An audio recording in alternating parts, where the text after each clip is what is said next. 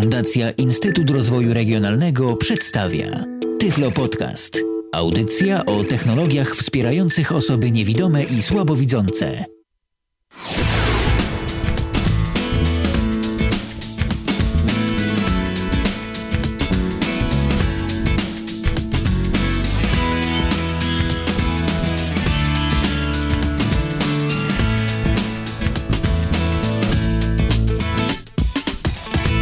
Radio N jesteśmy z wami jak zawsze na www.radio.nfm oraz www.radio.npl. Tam możecie słuchać nas 24 godziny na dobę przez 7 dni w tygodniu.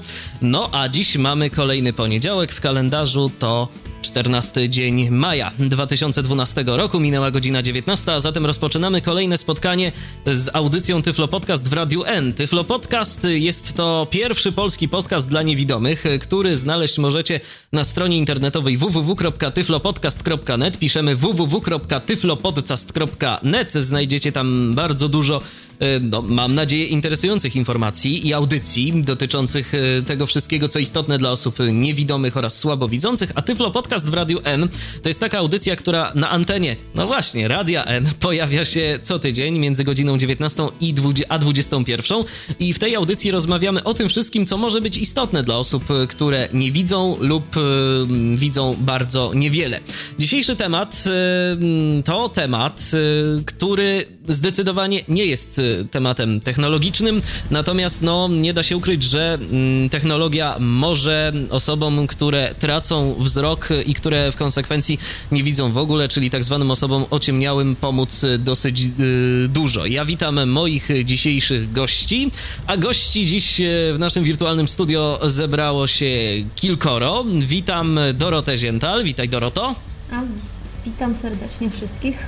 Y, naszym gościem jest także Sebastian Grzywacz. Witaj Sebastianie. Witam serdecznie. Witamy także Mirosława Kalinowskiego. Cześć Mirku. Witam. No i gościem naszym jest również Piotr Witek. Witaj Piotrze. Witam i dobry wieczór Państwu. Te wszystkie osoby, które wymieniłem, łączy jedna istotna cecha, o której to sobie dziś e, porozmawiamy. Porozmawiamy mianowicie o utracie wzroku. E, wszyscy moi dzisiejsi goście wzrok stracili, wszyscy kiedyś widzieli. No i właśnie, jak to, jak to wyglądało? Na dobry początek proponuję, abyśmy o tym porozmawiali, bo co człowiek to historia. Mm, ja proponuję, żebyśmy zaczęli od kobiet, bo jeszcze a propos kobiet, to mm, Basia Szymańska będzie gościem Tyflo Podcastu. Wprawdzie staśmy, ale, ale będzie również, ale na dobry początek y, kobiecy głos na żywo. Doroto, mogłabyś nam pokrótce przybliżyć swoją historię, jak to wyglądało u ciebie, jeżeli chodzi o utratę wzroku? Jasne. U mnie generalnie jest e, powiedziane, że to jest retinitis pigmentosa, czyli na nasz język zwyrodnienie barwnikowe siatkówki, ale od, e, odkąd coś tam z tymi moimi oczami zaczęło się dziać, e, co lekarz to była inna diagnoza, wszystko się kręciło wokół siatkówki, jednak do dnia dzisiejszego ostatecznie ja naprawdę nie, nie wiem, dlaczego nie widzę i chciałam się dowiedzieć, Zrobiłam sobie nawet szereg specjalistycznych badań e, już poza granicami Polski, właśnie w kierunku e, oka, dna oka, ale niestety e, nic te badania szczególnego nie wykryły. Pani genetyk mi powiedziała, że mogę bardziej jakieś szczegółowe te badania robić, ale że w sumie rezultatu one mogą też wcale nie przynieść, a to się łączy z jakimiś tam kosztami. No i w zasadzie no mogę powiedzieć, że to jest jakaś zdegenerowana siatkówka i, i właśnie no, generalnie retinitis, ale czy to jest to, to też stuprocentowej pewności nie mam. Jak rozumiem, nie widzisz nic, czy jakieś poczucie światła yy, posiadasz? Poczucie światła posiadam, co mnie niezmiernie cieszy. A jak y, to było w Twoim przypadku, jeżeli chodzi o utratę wzroku? To było tak po prostu z dnia na dzień, czy jednak y, stopniowo? Miałaś okazję się do tego jakoś przyzwyczaić, jakoś się z tym wszystkim oswoić? No właśnie miałam okazję się przyzwyczaić. Jakieś tam oznaki e, mojego, można powiedzieć, niedowidzenia, to się objawiły w jakimś, no nie wiem, początek szkoły podstawowej. Myślę, że to było coś takiego. No, wtedy rodzice mnie zaprowadzili do okulisty na jakieś tam standardowe badania, e, no, które specjalnie też nic na tamten czas nie wykryły, żadnych zmian. E, no i sobie normalnie chodziłam do szkół masowych co jakiś czas do tego okulisty lądowałam, co i raz właśnie słyszałam inne opinie, inne diagnozy.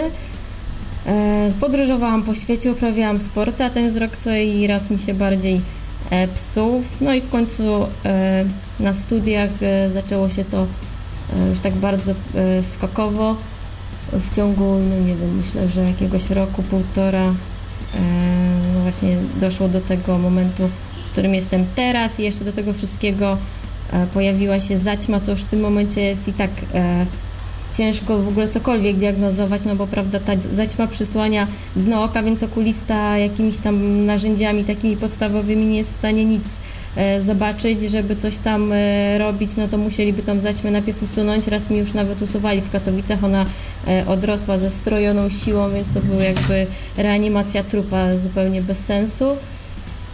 No i teraz jeszcze się dowiedziałam ostatnio, że jakby mi tą zaćmę ewentualnie usuwali w celu jakiejś tam ingerencji w te oczy, to jeszcze mogę gałkę stracić, więc już powiedziałam co jak co, ale oko wolę mieć swoje, więc generalnie to tak wygląda. A Sebastianie, jak to było w Twoim przypadku? Nie, to było jakby to światło zgasił praktycznie mm, z dnia na dzień, można powiedzieć. Jakbym mógł Ciebie, Sebastianie, prosić, żebyś troszeczkę przysunął się do mikrofonu. Oczywiście, oczywiście. O, dziękuję Ci bardzo. Z dnia na dzień, proszę, się uprzejmie.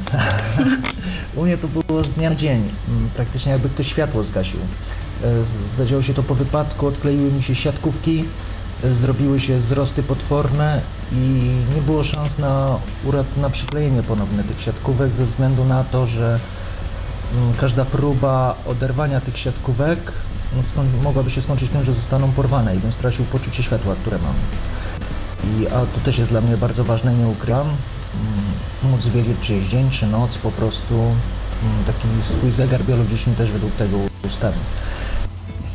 I takie chwile po, po roku, no niesamowite trauma. To było no, koszmarne przeżycie. No, myślę, że tego nie można tak opowiedzieć, ponieważ też już część wyparłem mm, ze swojej pamięci mm, rzeczy, jakie ja wtedy przeżywałem, ponieważ to była wielka beznadzieja, bezsens, e, jak tu żyć i no, tylko no, najlepiej to jakieś myśli o próbach samobójczych, prawda?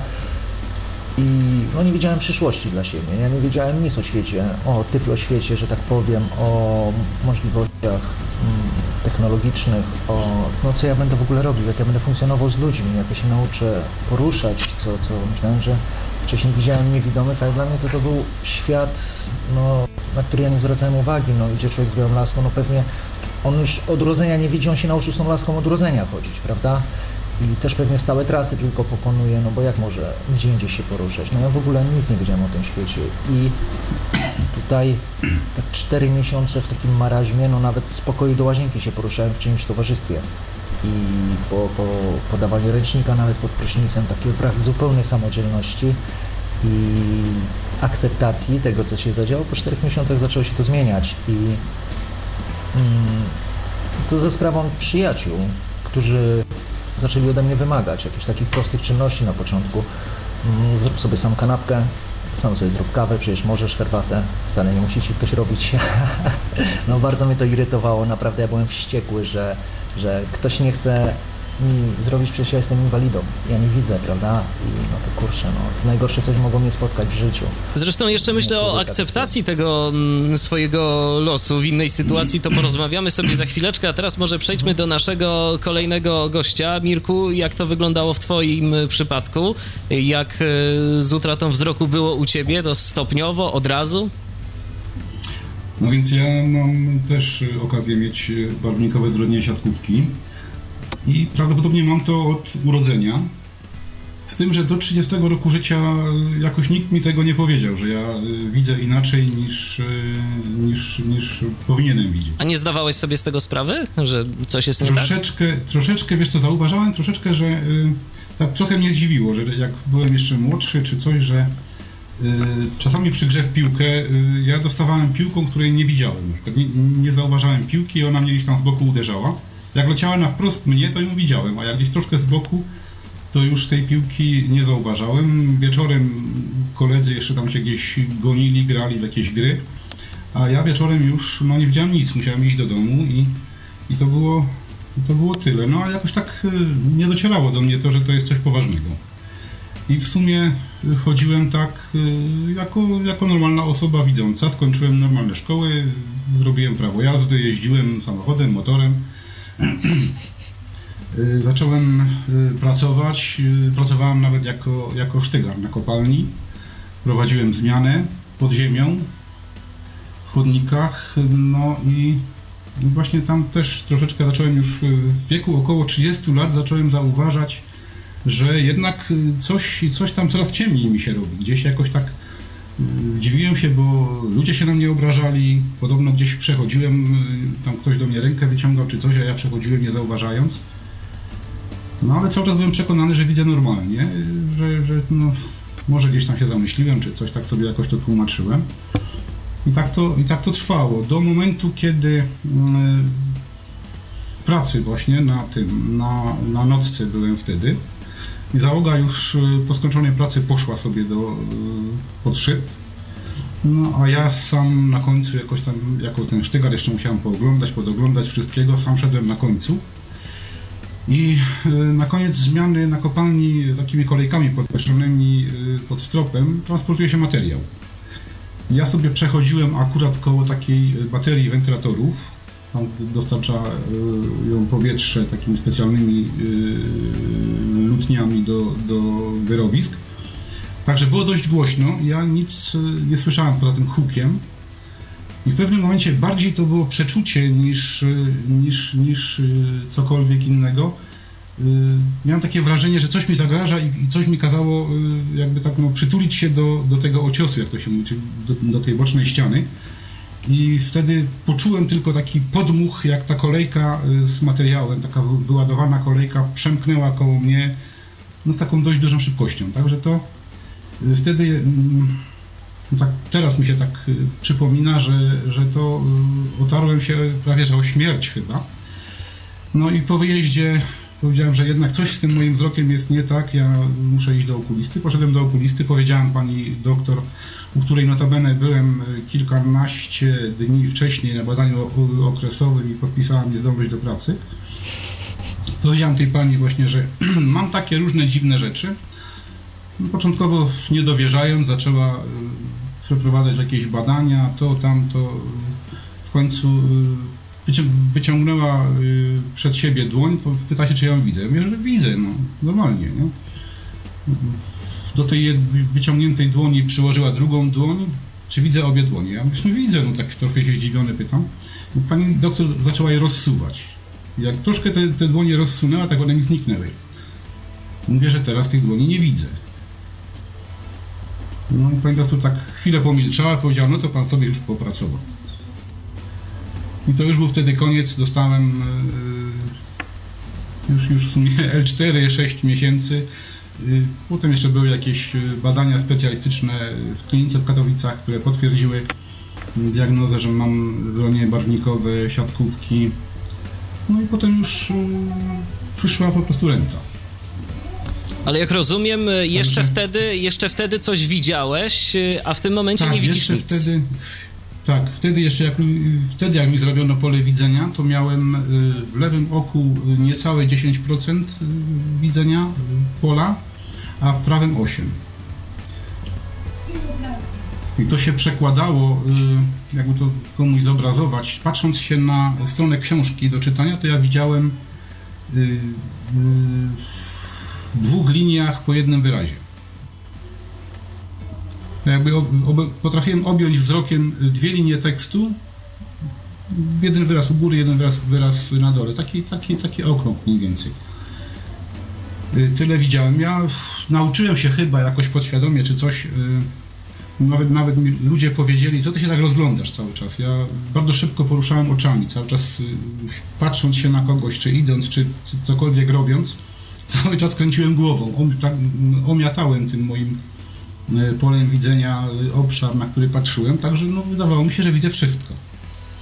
Tylko, że w, w momencie, kiedy zatrzymałem e, wzrok nieruchomo, no to okazywało się, że mogę nie, nie zauważyć przejeżdżającego obok mnie autobusu, bo, bo ustawił się w polu widzenia. To też było właśnie przyczyną, że zrezygnowałem zupełnie z prowadzenia jakichkolwiek pojazdów, bo też miałem taki przypadek, że jadąc kiedyś z żoną, żona powiedziała, ty czemu to tak blisko tego, tego autobusu przejeżdżasz? Jakiego autobusu, nie? I wtedy już powiedziałem, o nie, coś jest nie tak. I, I trzeba coś z tym zrobić. No. no właśnie początkowo miałem nadzieję, że to jeszcze jakoś można leczyć. Nawet jedna pani doktor dała mi nadzieję, że może coś tam tego, jakieś ja dostałam bardzo takie bolesne zastrzyki w gałkę oczną cuda. No ale okazało się jednak, że niestety no, nic się już polepszyć nie da. Jedynie co można zrobić to odwlekać, opóźniać postęp choroby. I długo udało się odwlekać? Wiesz co, przez jakieś y, do 10 lat y, utrzymywało mi się y, takie, takie, bo przypuszczam, że skok nastąpił właśnie skokowo. W około 30 roku życia właśnie nastąpiło takie pogorszenie skokowe, które potem przez następne 10 lat się utrzymywało. Ja już wtedy wiedząc, że, że widzę źle, ale, ale widziałem jeszcze na tyle, że mogłem Y, samodzielnie się poruszać, nawet mogłem trochę czytać, chociaż y, też potrzebowałem coraz silniejszą żarówkę. Taki, miałem taki reflektorek, który mi świecił na, na książkę i czytałem, bo notabene uwielbiam czytać, to jest moja taka pasja. Musiałem coraz to silniejsze żarówki używać, potem jakieś szkła powiększające, lupy. Y, no, w pewnym momencie, właśnie około 40 roku życia, zauważyłem, że no, mimo najsilniejszej żarówki, najlepszego szkła, ja, ja, ja tego tekstu nie widzę. Dla mnie ta strona była, była po, po, prostu szara. Strona w książce zrobiła się szara i już nie, nie, nie byłem w stanie rozpoznać żadnego znaku. I od 40 roku życia dosyć mocno się to posypało, także w tym momencie ja mam, zostało mi tylko takie poczucie światła, że przy bardzo dobrym oświetleniu, w jasny dzień, potrafię y, odróżnić przedmioty jaśniejsze od ciemniejszych. No to teraz przejdźmy do Piotra. Piotrze, jak to u ciebie wyglądało? U mnie przede wszystkim ja straciłem wzrok nieco, nieco wcześniej, to znaczy mając um, 14 lat. I poniekąd działo się to na raty, a poniekąd podobnie jak u Sebastiana. To znaczy w moim przypadku też kwestia dotyczy siatkówek w obu oczach Um, tyle, że jak gdyby o pierwszym, y, pierwszy jak gdyby znak był taki, że któregoś dnia obudziłem się i wiedziałem, że coś jest, coś jest nie tak. Ale zupełnie nie wiedziałem co. W sensie takim wstałem z łóżka, wyszedłem do przedpokoju i nagle coś walnęło mnie w głowę i zostałem leżeć na podłodze. Okazało się, że po prostu y, polem widzenia nie ogarnąłem futryny. Uderzyłem po prostu głową w futrynę, nie widząc jej. Wtedy dopiero okazało się, że, że, że nie widzę na jedno oko. Zaczęły się badania, zaczęły się konsultacje i tak dalej. Okazało się, że e, w ciągu snu, w ciągu nocy skoczyło mi ciśnienie śródgałkowe w oczach, zrywając e, siatkówkę i zwijając ją w taką trąbkę, w taki rulonik, tak więc już jakakolwiek ingerencja tutaj działania były niemożliwe. No i tak to trwało może z pół roku. Adaptowałem się do takiej sytuacji, jak um, kompensować sobie widzenie jednym okiem. Um, miałem lekką wadę wzroku, to znaczy miałem, um, jeśli dobrze pamiętam, zdaje się minus 3 dioptrie na obu oczach. Także jakoś tam bez problemu sobie mm, radziłem. Też jakieś tam uskuteczniałem sobie mm, e, wcześniej sporty typu granie w piłkę, typu judo, typu pływanie. Bardzo lubiłem pływać. Mm, jak gdyby zrezygnowałem z większości aktywności na rzecz pływania. Bardzo lubiłem pływać i z tego nie chciałem rezygnować. Lekarze ostrzegali mnie, że no, powinienem się zacząć e, oszczędzać ale minęło może pół roku, gdy doszło do takiej sytuacji, splot takich niefortunnych wydarzeń, miałem kilka dni takich um, bardzo obciążających fizycznie, w tym właśnie dwa ostatnie, kiedy jeszcze widziałem, gdy Mm, w ogóle miałem nieprzespane, nieprzespaną noc. W każdym razie, mm, też będąc na basenie, zauważyłem plamki w oczach, co już jak gdyby dość mocno mnie zaniepokoiło. Gdy wróciłem do domu, zaraz został podniesiony alarm gdzieś do szpitala i tak dalej. Mm, zostałem położony do szpitala, poddany jakiemuś leczeniu, jakiś zabieg, który miał um, spowodować, że siatkówka się już więcej nie odklei. E, spędziłem w szpitalu parę tygodni, już w tym momencie nie pamiętam. I któregoś dnia obudziłem się nie widząc. Tak Doszło po prostu z dnia na dzień to wyglądało. Tak, tak. Po prostu znowu w nocy skoczyło mi ciśnienie śródgałkowe. Tyle, że tym razem już nie zwijając siatkówki, a po prostu rozrywając ją. E, tak więc jakiekolwiek znowu umocowanie siatkówki e, nie było możliwe. Także w tym momencie nawet nie mam, mm, znaczy poczucie światła mam. Wiem, kiedy świeci mm, światło. Mniej więcej z której strony, ale to może bardziej na zasadzie, że powiedzmy potrafię mm, ocenić, gdzie jest okno na ścianie, a gdzie jest lita ściana ale jakieś takie drobne, kierunkowe źródło światła to już nie w moim przypadku. No i w sumie tak to wygląda. Od kilkunastu lat, tak jak mówię, to było mm, w czasie, gdy miałem 14 lat, w wakacje, tyle co skończyłem ósmą klasę. No i wtedy jakby diametralnie zmieniło się moje życie. No właśnie, to teraz może przejdźmy do tego tematu, który już zapoczątkował Sebastian. Znowu kółeczko, zaczynamy od Doroty. Doroto, jak u ciebie wyglądała kwestia związana z pogodzeniem się? No bo fakt stał się w pewnym momencie faktem, straciłaś ten wzrok dokumentnie. I co dalej? Jaka była reakcja twoja, a jaka była reakcja w ogóle też twojego otoczenia? w sumie mam dość charakter taki można powiedzieć, e, waleczny i czasami nawet drapieżny i e, bardzo nerwowa, temperamentna, e, więc to było dla mnie naprawdę strasznym szokiem. Tak jak mówiłam, to już działo się skokowo, tak jak u Mirka, no z tym, że ja tak samo odpychałam to od siebie, oszukiwałam samą siebie, ludzi dookoła na studiach, że widzę lepiej niż to było w rzeczywistości. E, no i z tym pogodzeniem to nie było zbyt łatwo. Nie, czy nie miałam jakichś takich sytuacji, żeby popadać w jakieś depresje, leżeć tygodniami, miesiącami e, w łóżku. Prędzej to było właśnie na zasadzie jakiejś tam agresji, ale też może bez jakichś tam wielkich burz. No po prostu mm, co i raz jakieś tam, prawda, awantury wywołane, że czegoś tam nie mogę, z sytuacjami typu, że nie mogę czegoś gdzieś znaleźć, gdzieś tam trafić, to już chyba największe, największą frustrację wywołała u mnie ta bezsilność, że kiedyś jak się na kogoś, mówiąc kolokwialnie, wkurzyłam, to czaskałam drzwiami, łapałam i tyle mnie widzieli, a teraz już tak nie było, prawda, więc sobie co najwyżej mogłam potrzaskać drzwiami albo głową w ścianę.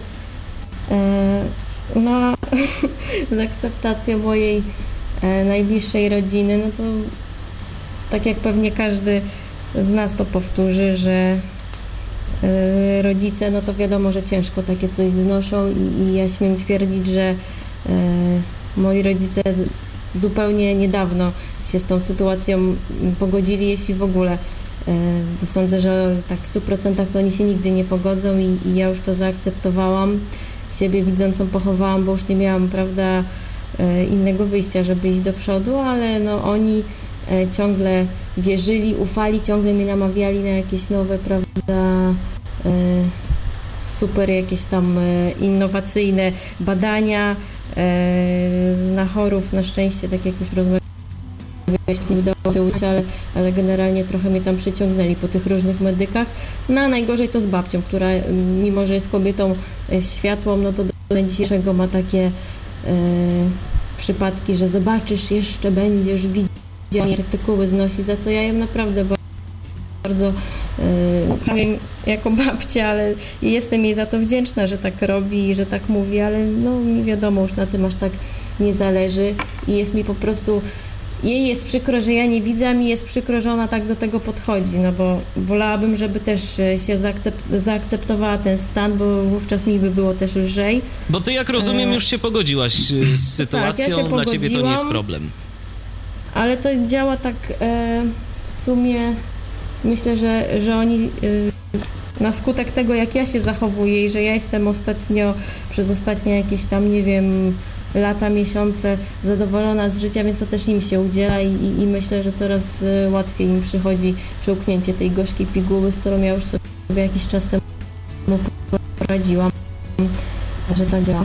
E, prawdziwych przyjaciół poznaje się w biedzie i też usłyszałam od Oj, niestety mamy dosyć, mamy dosyć poważne problemy w tym momencie na krąg- łączu y, z Dorotą i niestety obawiam się, że będziemy mieć ten sam problem z Sebastianem, więc do Sebastiana przejdziemy za moment. Y, To kółko y, na chwilę obecną troszeczkę zmienimy jego bieg. To teraz może mm, Mirku, ty może mógłbyś nam powiedzieć słów kilka na ten temat. Jak to wyglądało u ciebie, no i w twoim otoczeniu, kiedy no, okazało się, że już rzeczywiście nic nie widzisz? Y, Był to dla ciebie jakiś duży szok, czy już miałeś jakąś okazję się z tym pogodzić wszystkim? No właśnie, ponieważ u mnie e, to poborczenie wzroku następ, następowało skokowo, to początkowo jakoś tak nie bardzo sobie uświadamiałem, że, że coś się zmieni w moim życiu. I wydawało mi się, że, że wszystko będzie normalnie, no tyle, że nie będę pracował na kopalni, no bo już nie będę mógł, może będę robił coś innego. Y, I starałem się funkcjonować no, tak w miarę normalnie, ale zauważyłem właśnie, że znajomi, koledzy, którzy, z którymi pracowałem, początkowo jakoś tak y, y, troszkę jeszcze spotykaliśmy się, ale coraz rzadziej, coraz rzadziej. No obecnie już żaden z tych byłych y, kolegów, współpracowników y, mnie chyba nie zna. Mnie jakoś tak przypuszczam, że czuli się nieswojo w mojej obecności, bo, bo nie wiem, nie wiem dlaczego, może nie, nie wiedzieli jak się mają zachować czy coś, także woleli mnie unikać. I zacząłem, w- mając już tą świadomość, że czeka mnie utrata wzroku, zacząłem no, wymyślać sobie różnego rodzaju sposoby, co mogę zrobić, żeby to sobie jakoś y, uprzyjemnić tę utratę wzroku, żeby się jakoś przystosować, żeby nauczyć się takiego funkcjonowania bezwzrokowego. I, i zacząłem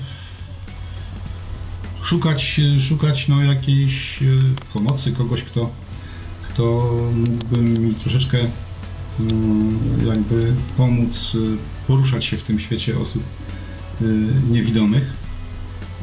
Oczywiście trafiłem do, tutaj do naszego koła, do Związku Niewidomych. Powiem tak szczerze, do tej pory koło jakoś tak no, nie wywiera na mnie zbyt sympatycznego wrażenia w ogóle cały związek. No to może nie na dzisiaj. Zostałem skierowany na ten turnus y, dla osób nowo ociemniałych, tam pojechałem. Y, Tam się zapoznałem właśnie już y, troszeczkę, y, co to jest y, te, te, te pismo Braille'a, jakieś przyrządy dla niewidomych, zegarki obrajlowione, jakieś y, innego rodzaju różne y, pomoce obrajlowione, troszeczkę z pisaniem bezwzrokowym na maszynie czarnodrukowej się zapoznałem, co mi się bardzo przydaje przy komputerze teraz. I tam poznałem y, panią, która y, tak w pierwszej, właśnie w pierwszych początkach tego mojego niewidzenia bardzo mi pomogła. Pani, pani Nina Szef, y, ona wtedy była y, szefem koła w Zabrzu. To znaczy, Mirku, ja myślę, że o w ogóle o y, wsparciu jako takim gdzieś y, to porozmawiamy sobie, to porozmawiamy sobie za momencik, y, żebyśmy Mhm. też y, po prostu nie, nie rozmyli się z tym tematem, a mm, powiedz jeszcze, jak twoje najbliższe otoczenie zareagowało na to, że nie będziesz nic widział? Dla nich to był duży szok, czy oni po Znaczy- prostu już też się przyzwyczajali w jakiś sposób? No jakoś też się, też się przyzwyczajali, no do tej pory się zresztą przyzwyczajają. Nie Czyli jeszcze się nie pogodzili.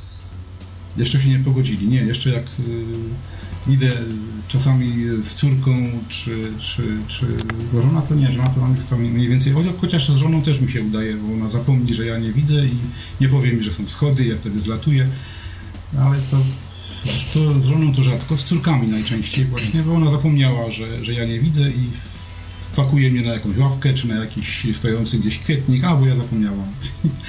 Bardzo często, chociaż ja też y, proszę i, i, czasami nawet się awanturuję, żeby mi nie ruszano niczego, co moje, czy, czy w kuchni, czy w łazience, czy, czy u mnie, zwłaszcza w moim miejscu pracy na biurku, żeby niczego nie ruszać, bo ja potem tego nie znajdę. Do tej pory y, natrafiam na jakieś pozostawione gdzieś w miejscach nieprawidłowych kubeczki czy talerze, które czasami lądują na podłodze, albo córa czy żona gdzieś tam coś weźmie, położy. No, dla mnie się to wydaje, że w miejscu sensownym i logicznym, ale dla mnie to jest miejsce nieznane i ja potem szukam na przykład noża i nie mogę to znaleźć. No tak. Dobrze, Piotrze, a w, twoim, a w twojej sytuacji jak to wyglądało mm, z utratą wzroku? Pogodziłeś się szybko i co na to najbliższe otoczenie? No ze mną było dość tak specyficznie. Myślę, że podobnie jak troszkę w przypadku też Sebastiana, nie wiem czy to taka specyfika akurat e, samych okoliczności utraty wzroku. E, może tutaj doszło do, do głosu takie mm, drobno miasteczkowe, jakieś zachowanie moich rodziców, ale jak gdyby nie było oparcia na to, żeby w ogóle kogokolwiek informować o tym, że ja na jedno oko nie widzę. Także jak gdyby u mnie e, cała rodzina i tak dalej, wszyscy byli przeświadczeni, że wszystko jest ok, a nagle ciach i, i chłopak nie widzi. Um, jak gdyby dla nich stało się to um, od razu, tak? Czyli widzi, nie widzi i teraz um, co tu z takim począć? Rzeczywiście dla moich rodziców to była mm, bardzo duża trauma. pamiętam mojego ojca, który po prostu błyskawicznie e, osiwiał, co było dla mnie po prostu zdumiewającym e, odkryciem, gdzie po prostu sam się o tym dowiedziałem, nikt mi nie powiedział, po prostu e, dotykając kiedyś włosów mojego ojca, po prostu ze zdumieniem stwierdziłem, że są e, mają zupełnie inną fakturę niż, niż normalne włosy. Nie mogłem wyjść ze zdumienia, okazało się, że po prostu z jakiegoś tam strapienia, zgryzot i tak dalej e, zupełnie osiwiał. Um, aktualnie oboje moi rodzice nie żyją, ale mam pełną świadomość, że do końca e, swojego życia się z tym nie pogodzili. A jak było ze mną? Ze mną było. Ze mną było. Hmm, nie wiem jak to nazwać. Na początku było ciężką w takim znaczeniu, że jak gdyby odwróciłem się od wszystkiego i od wszystkich y, z pełną taką świadomością, że y, skąd ci, ci ludzie mają wiedzieć tak naprawdę, co ja czuję. Skąd oni, skąd oni mogą mieć blade pojęcie. Ludziom się wydaje często, że zamkną na chwilę oczy i będą w stanie sobie wyobrazić, co to znaczy stracić wzrok. Jak gdyby mm, nawet przy ogromnych chęciach, myślę, nie są w stanie sobie wyobrazić, um, nie są w stanie docenić tego, co mają i ile ich to by kosztowało w momencie, gdyby stracili wzrok. Nie, po prostu zdrowy człowiek nie jest w stanie tego ogarnąć. Ja miałem bardzo duży problem z tym praktycznie e, kilka miesięcy. Mam wycięte z życiorysu. Już pomijam czas, który spędziłem w szpitalu ale nawet będąc w domu, jak gdyby nie chciałem się kontaktować z moimi bliskimi, zupełne, totalne odcięcie, tylko książki, książki, książki, nic więcej. E, ale paradoksalnie pomógł mi właśnie pobyt w szpitalu, gdzie przez przypadek chyba trafiłem e, jako 14-latek na oddział dla osób dorosłych e, w szpitalu w Katowicach i po prostu jak gdyby nagle sobie zdałem sprawę, że oczywiście nagle to nie mówię, że w dniu przyjęcia, tak, tylko po spędzeniu tam paru miesięcy, nagle sobie zdałem sprawę, że tak naprawdę ja jeszcze niewiele w życiu straciłem w porównaniu do ludzi, którzy byli na tym oddziale, którzy mieli rodzinę na utrzymaniu, którzy mieli swoje dzieci, którzy po prostu mm, no, nie wiem jak to określić. Po prostu zdałem sobie sprawę, że. Którzy więcej e... mogli stracić, bo mieli więcej na głowie. To może tak? tak, a czy wiesz, bardziej tu chodzi mi o to, że jakby w pewnym momencie sobie uzmysłowiłem, że mm, oni coś zdążyli w życiu osiągnąć, a gdy ja tylko tak będę leżał sobie i wegetował, to ja nic z tego nie będę miał, tak? I w pewnym momencie stwierdziłem, że koniec, że, że, że wystarczy tego. I jak gdyby to był taki mm, bodziec, że coś muszę zacząć z sobą robić. No jak gdyby to zapoczątkowało pewien tam łańcuch tam zmian ku, ku lepszemu. O tych zmianach to powiemy, myślę, za momencik, bo teraz y, jeszcze spróbujmy na moment y, zapytać y, Sebastiana. Sebastianie, jak to wyglądało w Twoim przypadku? Bo Ty już zacząłeś ten temat, więc może jeszcze mm, coś uzupełnisz z własnego doświadczenia. Tak, ja powiem o takiej, o własnej rodzinie, o właśnie przyjaciele, znajomi, no to się okazało, kto jest prawdziwym przyjacielem. Tak naprawdę jednego mam przyjaciela do tej pory, z którym się taka twarda, surowa przyjaźń męska jest i bardzo się szanujemy. Tak, tak, bardzo się szanujemy, mówimy sobie wprost wszystko, jest no fantastycznym człowiekiem i wiem, że zawsze mogę na niego liczyć. On na mnie i on mi też zaczął właśnie wymagać ode mnie przede wszystkim. Wymagać, ale w taki mądry sposób, że nie wymagał ode mnie rzeczy, których ja nie mogę zrobić, tylko takie, które na zdrowy rozsądek mogę, no bo mogę wziąć nóż i sobie kanapkę posmarować albo zalać herbatę, prawda? Wodę wstawić na gaz, e, takie rzeczy. I od tego się tak zaczęło mm, moja taka akceptacja tego, ale myślę, że moja rodzina, e, najbliżsi, właśnie ojciec, mama, nie mogli się pogodzić. No ja czułem to, że nie wiedzą jak się do końca zachować, więc ale nie wiedzą mnie tam wesoło, że tu pojedziemy do lekarza, tam e, nie ma wszystko będzie dobrze, się No i niestety widać, że chyba dziś po prostu to jest jakaś złośliwość rzeczy martwych, bo nam z Sebastianem i z Dorotą nie jest pisane porozmawiać jakoś tak w większym gronie. No ale miejmy nadzieję, że, że jakoś jeszcze się uda. O, chyba, chyba, chyba się podniosło łącze. No, jesteśmy, Sebastianie, słyszymy się. Można? No, można. Miejmy nadzieję. Tak.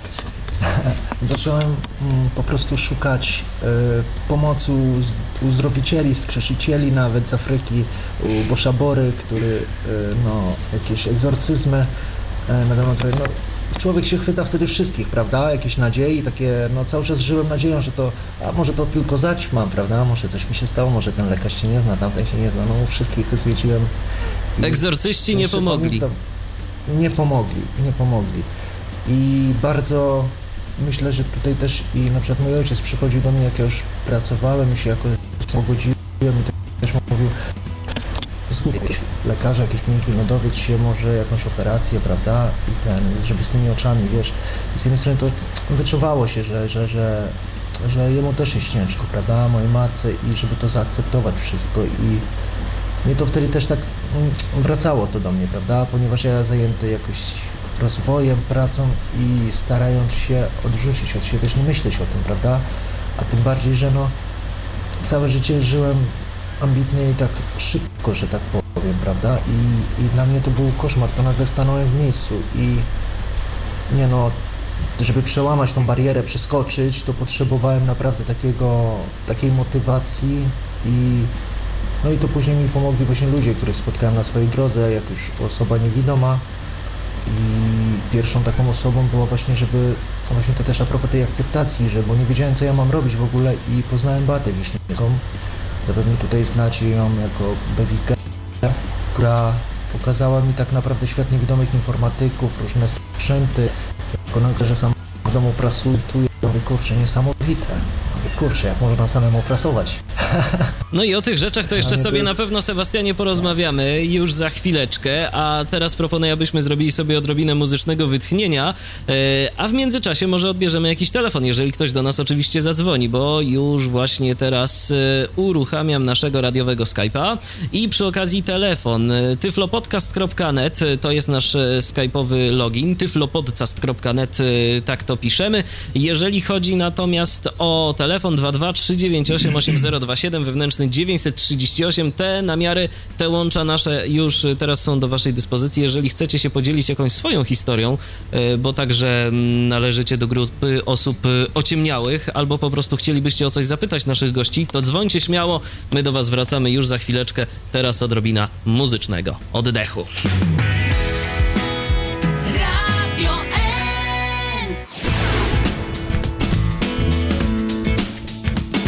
Cały czas słuchacie Tyflo Podcastu na antenie Radia N. Ja przypominam, że dziś rozmawiamy na temat utraty wzroku, a oprócz tego, że mamy dziś całkiem pokaźną liczbę gości, to także można do nas dzwonić. 223988027 wewnętrzny 938 oraz skype tyflopodcast.net. No i mamy telefon. Halo, kogo witamy? E, z tej strony Bystrooki, czyli Jarek Węglosz. Witaj, Cieszę się, Jarku. że się udało dodzwonić, bo audycja jest no fajna, bardzo fajna. Ja też jestem osobą ociemniałą, podobnie jak Piotr, straciłem wzrok w wieku 14 lat. U mnie to dość szybko się posypało, bo w zasadzie było to prawdopodobnie zapalenie nerwu wzrokowego albo ucisk śródczaszkowy. No fakt jest faktem, że ten nerw prawie że całkowicie siadł. On tam jeszcze ledwo zipie, no ale nie na tyle, żeby przesyłać jakiekolwiek bodźce wzrokowe, więc od 20 lat już jestem osobą niewidomą. No i u mnie to było od normalnego widzenia w zasadzie po brak poczucia światła w ciągu dwóch tygodni, tak? Czyli światło wstręt, rozmazane jakieś tam kolorowe plamy i jeszcze jak wytężyłem wzrok, to widziałem ostro, potem już tej ostrości nie miałem, tylko takie, takie właśnie plamy, potem czarno-białe cienie, poczucie światła, czyli jest światło, nie ma światła, no i na dzień dzisiejszy nie widzę nic. Z tym, że nie jest to jakaś czerń, taka, taka absolutna, no to jest taki brązowy kolor ze złotymi kropkami. No kiedyś gdzieś w necie wyczytałem, że to jest właśnie uszkodzenie nerwu wzrokowego, w ten sposób a, się objawia. E, Tutaj rozmawialiście między innymi o akceptacji rodziny i tak dalej. Ja też myślę, że mm, głównym takim hamulcem właśnie w tym wszystkim jest ta nadzieja na to, że będzie lepiej tak? Bo z jednej strony człowiek e, chciałby i, i, i tej nadziei szuka, ale z drugiej strony ta nadzieja człowieka hamuje, jak straci wzrok. No bo a jutro postęp medycyny będzie lepszy, za tydzień może coś tam w medycynie, więc po co ja się mam uczyć Braille'a, po co mam się e, przerzucać na jakieś tam tory niewidzenia, po co mam się rehabilitować, adoptować, to hamuje. W momencie, kiedy człowiek sobie, tak Dorota powie, nie ma, kurde, nie widzę, jestem ślepy, czy tak Piotrek, no nie, muszę coś z tym życiem zrobić, w tym momencie to życie się diametralnie zmienia, ono przyspiesza tak naprawdę na plus dla tej osoby, bo ta osoba ociemniała, wie, nie odzyskam wzroku, muszę albo strzelam sobie w łeb, albo żyję dalej. Z reguły ludzie żyją dalej i z tego życia potem biorą ile się jeszcze da, mm, czerpiąc, tak, pełnymi garściami. W momencie, kiedy oni mają na nadzieję ciągle, że ten wzrok odzyskają, to nadzieją się karmią, karmią tą nadzieję ich bliscy, rodzina, a to czasami naprawdę była psychodeliczne, no nie? bo głównie na rodzina, a syneczku będziesz widział, będziesz widział tam co ruch, no. To ci ludzie nie mają motywacji do dalszego życia, nie mają motywacji, żeby coś w tym życiu zmienić. No tak, że... bo po co się rozwijać, po co robić cokolwiek, skoro za jakiś czas y, wynajdą złoty środek y, na wszelkie choroby, łącznie z y, naprawieniem oczu. No, Ja i muszę wtedy tutaj myśl... zabrać, zabrać z, z, głos. Mój ojciec miał bardzo ciekawą taką metodę terapii i, i pobudzania mnie do działania. To znaczy zawsze po prostu obojętnie co zrobiłem dobrze, źle i tak dalej, to stwierdzał, że i tak wylądujesz czapką pod kościołem. Więc po prostu to doprowadzało mnie do takiej furii absolutnej, że mm, mimo wszystko rzeczywiście działało e, mobilizująco. Oczywiście nigdy nie dawałem tego poznać po sobie, ale mam wrażenie, że właśnie wszelkimi moimi mm, krokami, odkąd właśnie straciłem wzrok, przynajmniej przez pewien okres, tam paru miesięcy i tak dalej, to była absolutna po prostu wściekłość na to, co mi się stało i, i po prostu to, że nie zostawię tego w takiej e, postaci, jaka mnie gdzieś tam podstępnie dopadła. Ale to taka była, to taka była wściekłość, Piotrze, taka powiedziałbym, że konstruktywna, bo to nie było na zasadzie takiej, że zamknąłeś się w sobie i tą wściekłość w sobie dusiłeś, tylko tak po prostu, no, coś starałeś się robić, żeby udowodnić wszystkim, a przede wszystkim sobie, że jednak na tym się życie nie skończyło. Myślę, że generalnie, myślę, że generalnie tak, bo to wiesz, to tutaj pewnie będziemy o tym jeszcze rozmawiać, ale ja pamiętam, że w momencie jak, jak mnie to złapało, to um, udało mi się w ciągu praktycznie dwóch tygodni nauczyć Braille'a e, dzięki e, pani Ani z Bytomskiego oddziału PZN. Pozdrawiamy pani Anię, jeśli mnie słucha. E, dzięki praktycznie tej jedynej pomocy jaką dostarczył mi PZN, bo niewiele więcej miałem niestety z tego związku wyniosłem jak gdyby przeświadczenie, że skoro można się nauczyć Braille'a w tak krótkim czasie, a większość e, ludzi, czy większości ludzi się wydaje, że to jest jakaś czarna magia, tak jakieś mróweczki, plamki, kropeczki rozbiegane na papierze, że tego człowiek normalny nie jest w stanie się nauczyć, że jeśli ja sobie poradziłem z czymś takim, to z innymi rzeczami też sobie poradzę i dalej jak gdyby już było, już było z górki. Jarku, y, tak, skoro jesteś jeszcze z nami na łączach i właśnie ten temat y, będziemy teraz poruszać, y, a propos instytucji, ty w momencie utraty wzroku korzystałeś w ogóle z pomocy jakichś instytucji właśnie typu PZN, czy jakieś inne organizacje? No, tak, z tym, że ja akurat w przeciwieństwie do Mirka miałem dość pozytywne odczucia, bo ja straciłem wzrok, no wróciłem ze szpitala, no co z tym fantem zrobić, tak, więc na początek miałem indywidualny jakby tok nauczania, przychodził do mnie nauczyciel, który, którym zainteresował się tym wszystkim i skontaktował i moich rodziców, i mnie z Związkiem Niewidomych pierwsze książki na kasetach mi przyniósł, więc to w ogóle było wow, mogę czytać, no nie?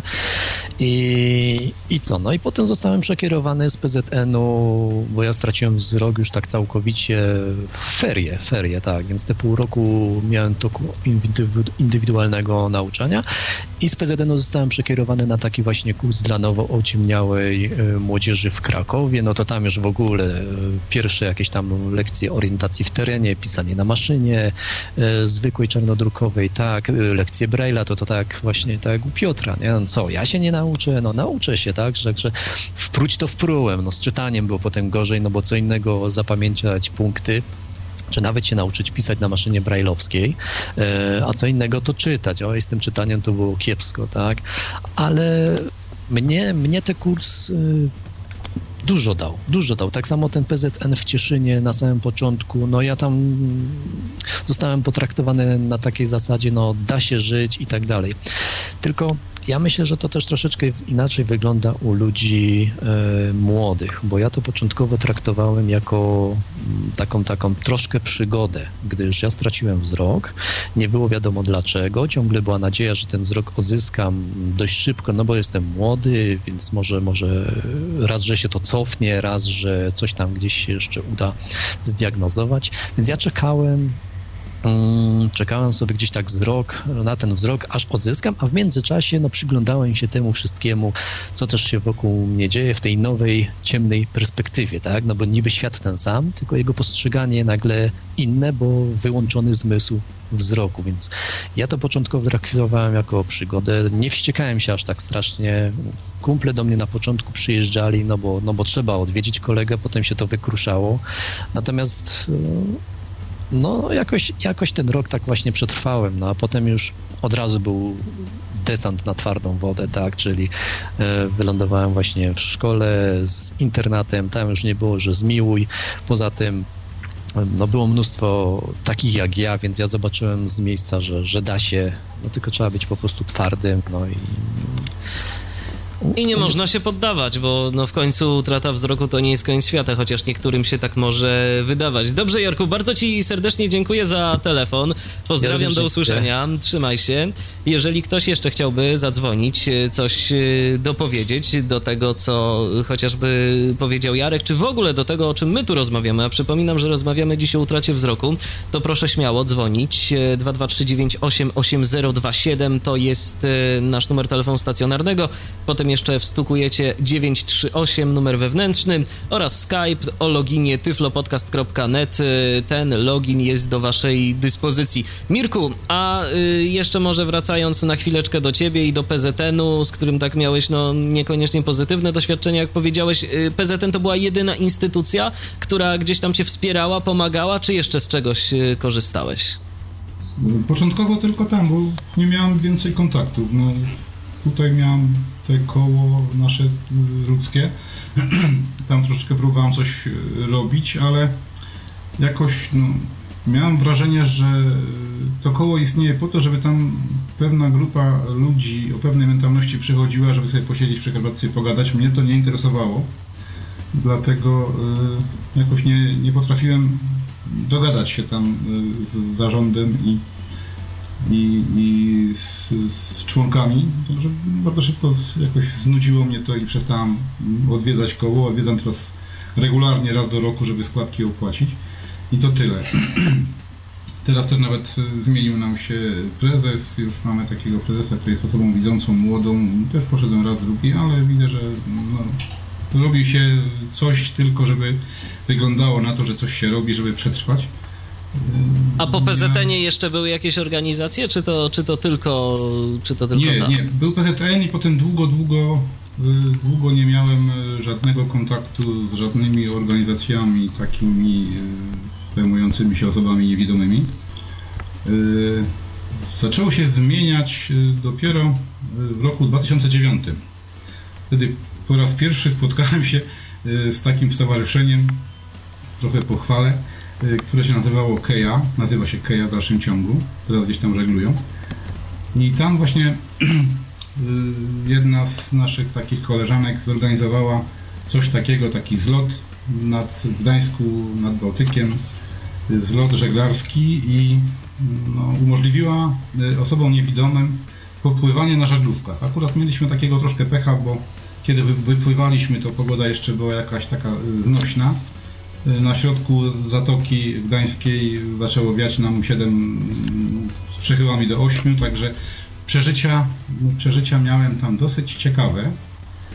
I właśnie y, może, może y, to ten rejs, te, ten, ten pobyt, to spotkanie z żeglarzami, z takimi ludźmi, którzy no, tak jakoś dosyć dziwacznie podchodzą do pewnych spraw, zdziwiłem się właśnie, rozmawiając, przebywając z żeglarzami, mówię, to są jacyś, jacyś tacy inni ludzie, którzy robią rzeczy, których e, normalny człowiek nigdy by nie zrobił.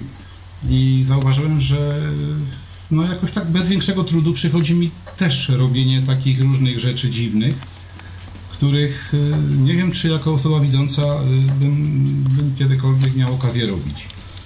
No i właśnie ten, ten moment, taki te kilka dni spędzone na tym żeglowaniu, na tych łódkach, na, na, tym, na tym morzu spowodowało to, że y, jakoś tak dotarło do mnie, że ja mogę robić y, różne ciekawe rzeczy, nie, nie tylko siedzieć w domu y, y i, tam słuchać powiedzmy kaset, tylko mogę zrobić jeszcze coś więcej. I od tego, od tego właśnie rejsu zaczęło się y, takie troszeczkę moje bardziej intensywne życie. Później zacząłem jeszcze właśnie z tą Keją, troszkę y, byliśmy na kilku pływaniach, które powiem szczerze nie były już tak ciekawe jak to pierwsze. Potem zacząłem y, z innymi stowarzyszeniami, z fundacjami właśnie dla osób niewidomych zacząłem się kontaktować. Zawsze coś tam wyniosłem, czegoś nowego się dowiedziałem, czegoś nowego się douczyłem, nauczyłem. Obecnie tak bardzo ścisły kontakt trzymam właśnie ze stowarzyszeniem de facto z Płocka, to, to taki, nie wiem, może jest znany jako e-kiosk. Robimy z nimi, mi się wydaje, też bardzo fajne rzeczy.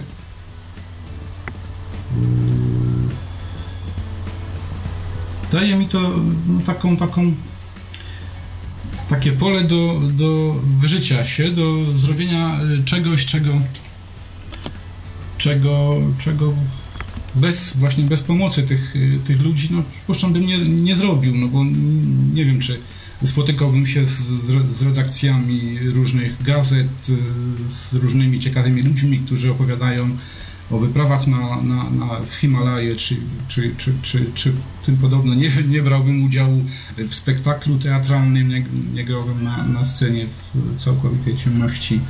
Y, Czyli dla ciebie, Mirku, przede byłbym, wszystkim te instytucje byłbym... takie pomocowe mają bardziej taki wydźwięk kulturalny, tak? Dla ciebie to jest ważne, że masz dostęp y, do jakiejś takiej, do takich rzeczy mm, związanych z kulturą bardziej. Nie nawet jakieś wsparcie pomocowe, no nie wiem, y, orientacja i rzeczy podobne, tylko bardziej no, Wiesz tego co, typu ja sprawy, orientację, tak? orientację właśnie no mówię, że po powrocie z tego, y, z tego, z tego, z tego rejsu po, po Bałtyku, ja sobie tak pomyślałem, że kurczę, gdzieś by coś tego pasowałoby coś załatwić.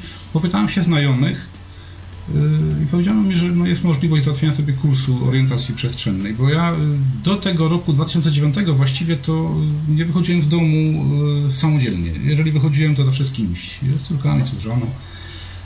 I kto taki kurs e, zapewnił? Bo myślę, że o orientacji to jeszcze za chwileczkę sobie w ogóle porozmawiamy, ale kto, hmm. kto taki kurs był w stanie ci zorganizować? PZM właśnie, czy jakiś inny? Wiesz co, to PZM, tak. Jakoś e, udało się skontaktować z okręgiem. Okazało się, że jeszcze im tam gdzieś zostało jakieś 25 godzin, bo to już był pod koniec roku, w grudniu.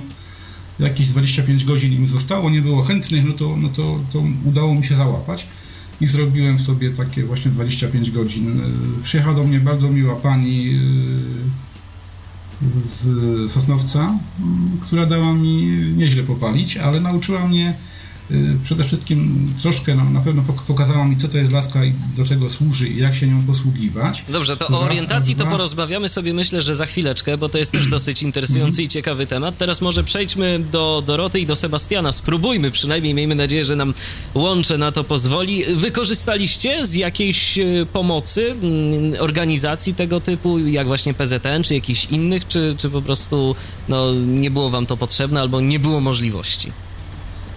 Zacznijmy, Michał, tak czy w ogóle nas słychać? Słychać, słychać. Na razie. dobrze, bo e, trzy czwarte e, wypowiedzi Mirka niestety mieliśmy szarpane. E, co do organizacji, to, to ja tam z PZN-em w sumie mm, no nie mówię, że jestem na bakier, ale jedyne to, to korzystałam z biblioteki do dnia dzisiejszego korzystam. Pokrótce orientacji to tam dostałam od nich też jakieś 30 godzin, to było wszystko. E, no jedyna z tego taka zasługa, że dziewczyna, która do mnie przyszła, w sumie przyznała się potem, że instruktorką nie jest zbyt dobrą, ale okazała się świetną przyjaciółką, a tak jak jeszcze zaczęłam wcześniej mówić, tylko łączy mi na to nie pozwoliło. E, właśnie część moich przyjaciół się wykruszyła, bo mnie pamiętali jako aktywną, wszystko mogącą, a nagle stałam się w ich oczach kaleką i chyba we własnych też. No więc e, takie osoby właśnie jak e, ta instruktorka Iza bardzo mi pomagały i, i, były mi potrzebne i do dnia dzisiejszego jest moją przyjaciółką. no i myślę, że z tego PZN-u to, to, to by było na tyle, a Potem zaczęłam tej instruktorki usilnie szukać na własną rękę, a nie, bo Iza w ogóle była drugą instruktorką z PZN-u. Pierwsza mm, w ogóle do wniosku, że mam świetną laskę, a ta laska się okazała, że jest dla dziecka 12-letniego, więc też pojęcia o fachu nie miała. E, no i potem się Zderłam, jak PZN już mi e, więcej godzin nie przyznał, zaczęłam szukać instruktorki na własną rękę i wreszcie się udało. Potem e, jakoś tak trochę też chyba z rządzeniem losu, już nawet e, specjalnie nie pamiętam jakim trafiłam do Fundacji Wismajor i, i właśnie tam prezes e, połączyła, e, wciągnęła po prostu tą moją instruktorkę, bo już ją wcześniej znała na listę swoich tam, prawda, jakichś wolontariuszy, pomocników i, i mam to do dnia dzisiejszego jeszcze opłacane właśnie przez fundację, bo przez jakiś czas Marcie Kamińskiej płaciłam sama za te zajęcia. No bo chciałam, prawda, już wiedziałam, że to jest inwestycja w moją przyszłość, że bez tego to ja do przodu nie pójdę. E, no i myślę, że z tymi organizacjami to by było na tyle. No i teraz czekam na psa przewodnika. A Sebastianie, w Twoim y, przypadku jak to wyglądało? To było tak. Właśnie tak jak mówię, była najważniejszą osobą taką, którą, która mi pokazała, wyzwoliła mnie z tego świata ciemności wszystko, co jest, będę do zupełnie wdzięczny, właśnie tak jak mówię, pokazała mi wszystko, świat osób niewidome, co mogę robić, z kim się kontaktować, w jaki sposób działać. I,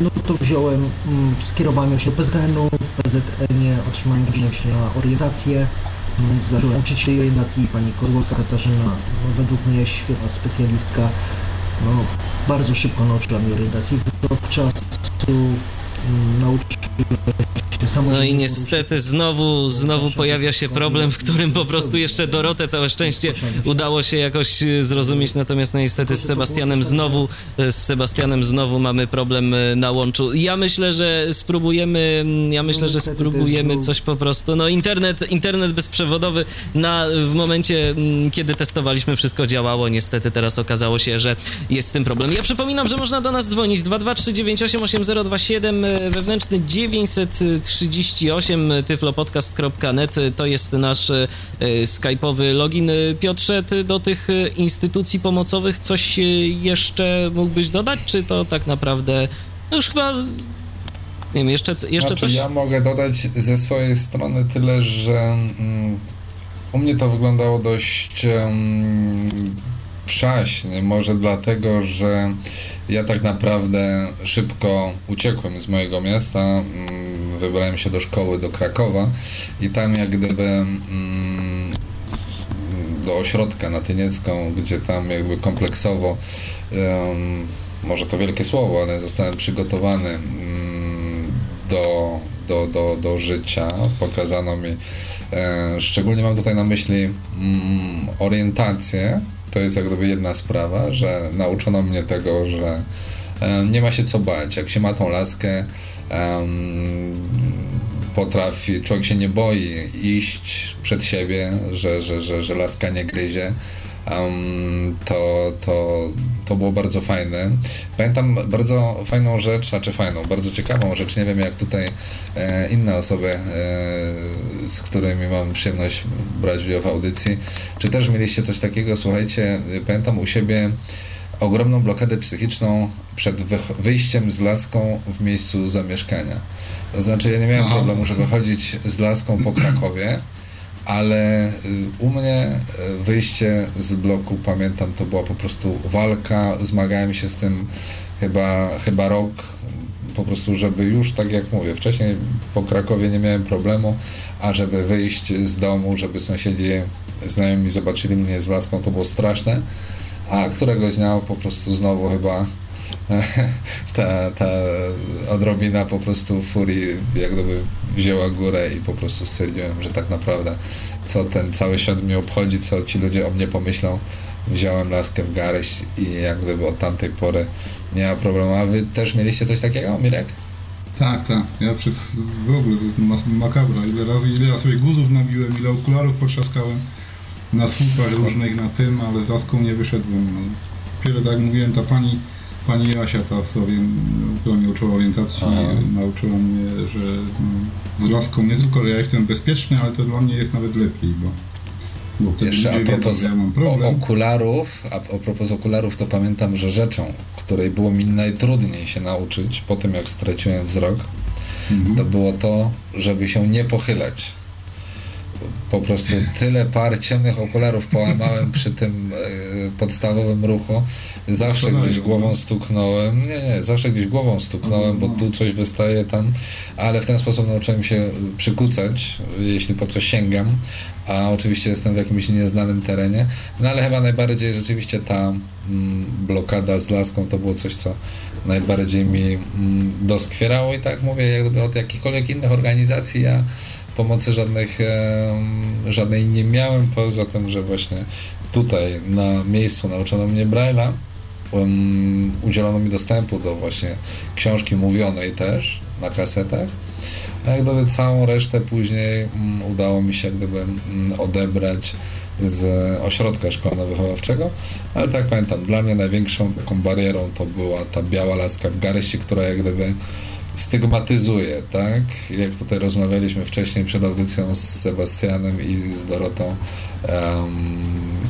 um, gdy szli oboje na ulicy, to e, Dorota została zidentyfikowana jako ta niewidoma, bo miała białą laskę, a, a Sebastian nie, bo tylko szedł z psem. Także to na pewno stygmatyzuje i nie wiem jak u Was, Dorota, Sebastian, Wy też mieliście takie?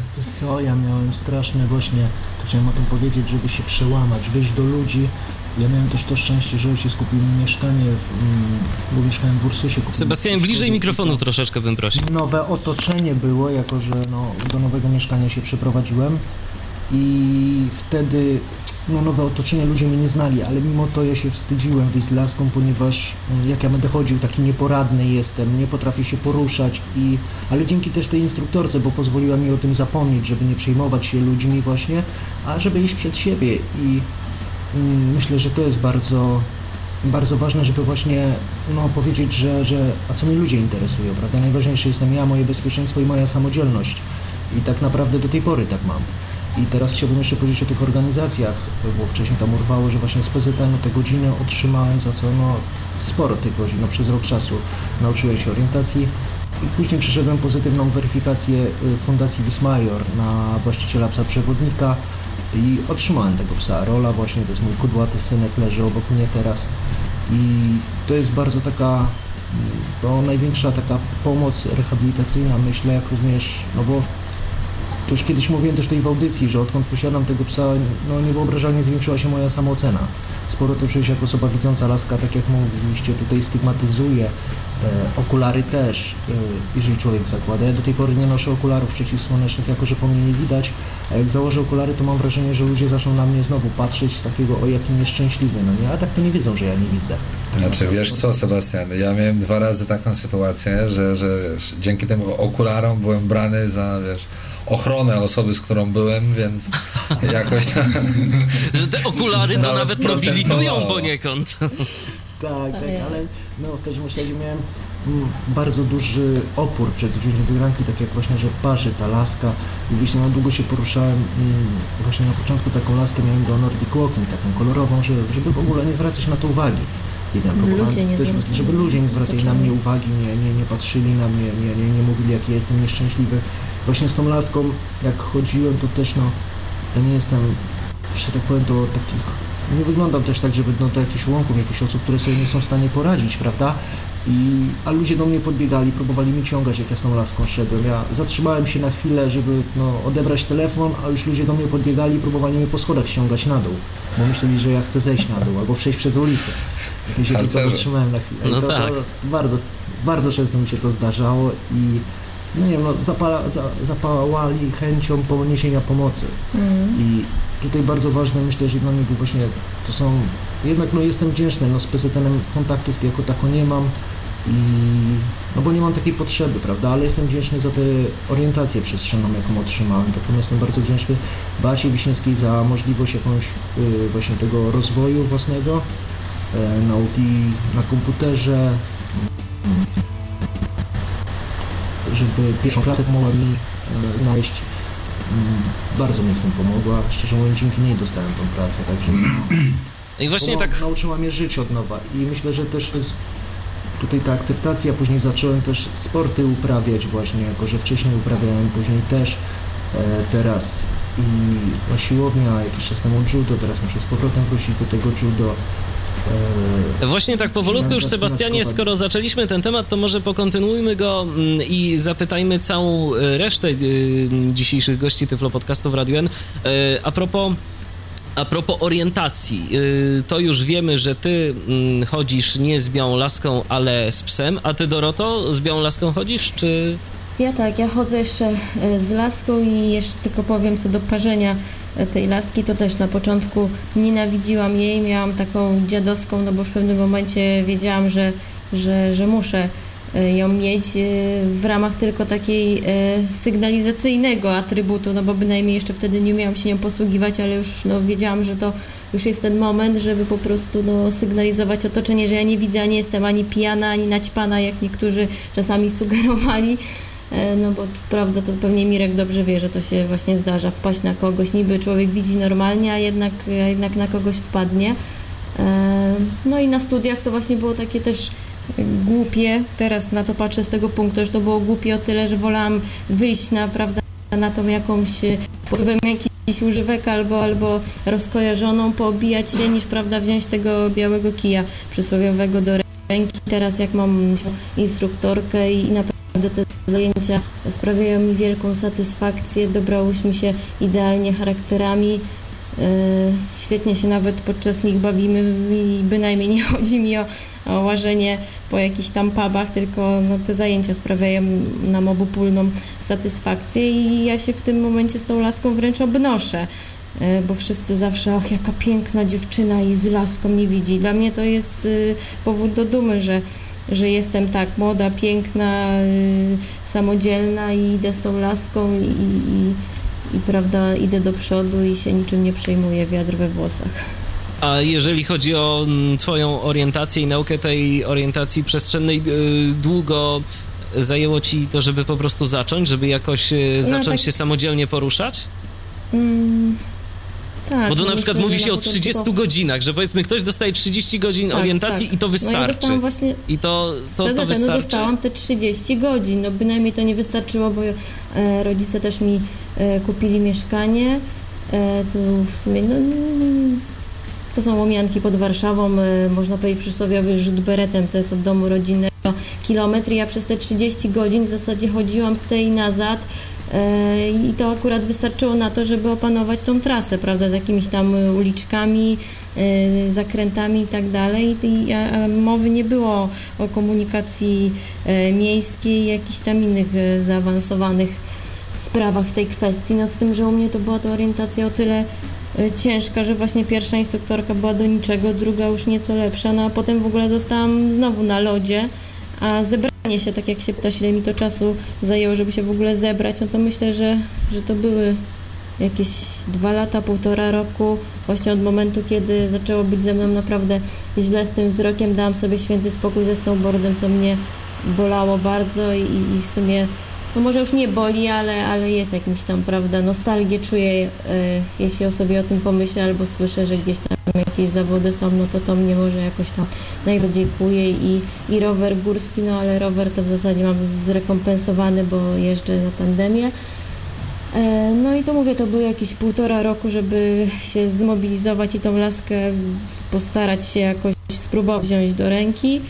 No właśnie potem o tyle miałam pod górę, że właśnie Sebastian Farciarz w Czepku urodzony od razu y, dostał y, świetną instruktorkę, ja trochę musiałam, y, prawda, pochodzić, popytać i, i poeksperymentować, nim trafiłam na tą swoją wyśnioną, wymarzoną i, i, to też mi dużo czasu zajęło i dużo czasu straciłam, no ale nie żałuję, bo, bo lepiej się uczyć z kimś naprawdę, kto, kto czuje do tego pasję, bo sądzę, że to nie mogą być ludzie, że to nie jest taki zwykły zawód. Y, śmiem twierdzić, że to jest nawet jakieś powołanie i właśnie Marta ciągle powtarza, że to jest jej pasja i, i ona to robi z pasją i to widać i widać efekty naszej pracy. Mirku, a w Twoim przypadku jak to wyglądało z orientacją? Ty korzystasz z laski, czy, czy także z psa przewodnika? Z laski, tak, ja, ja, ja mam, mam, chodzę z laską.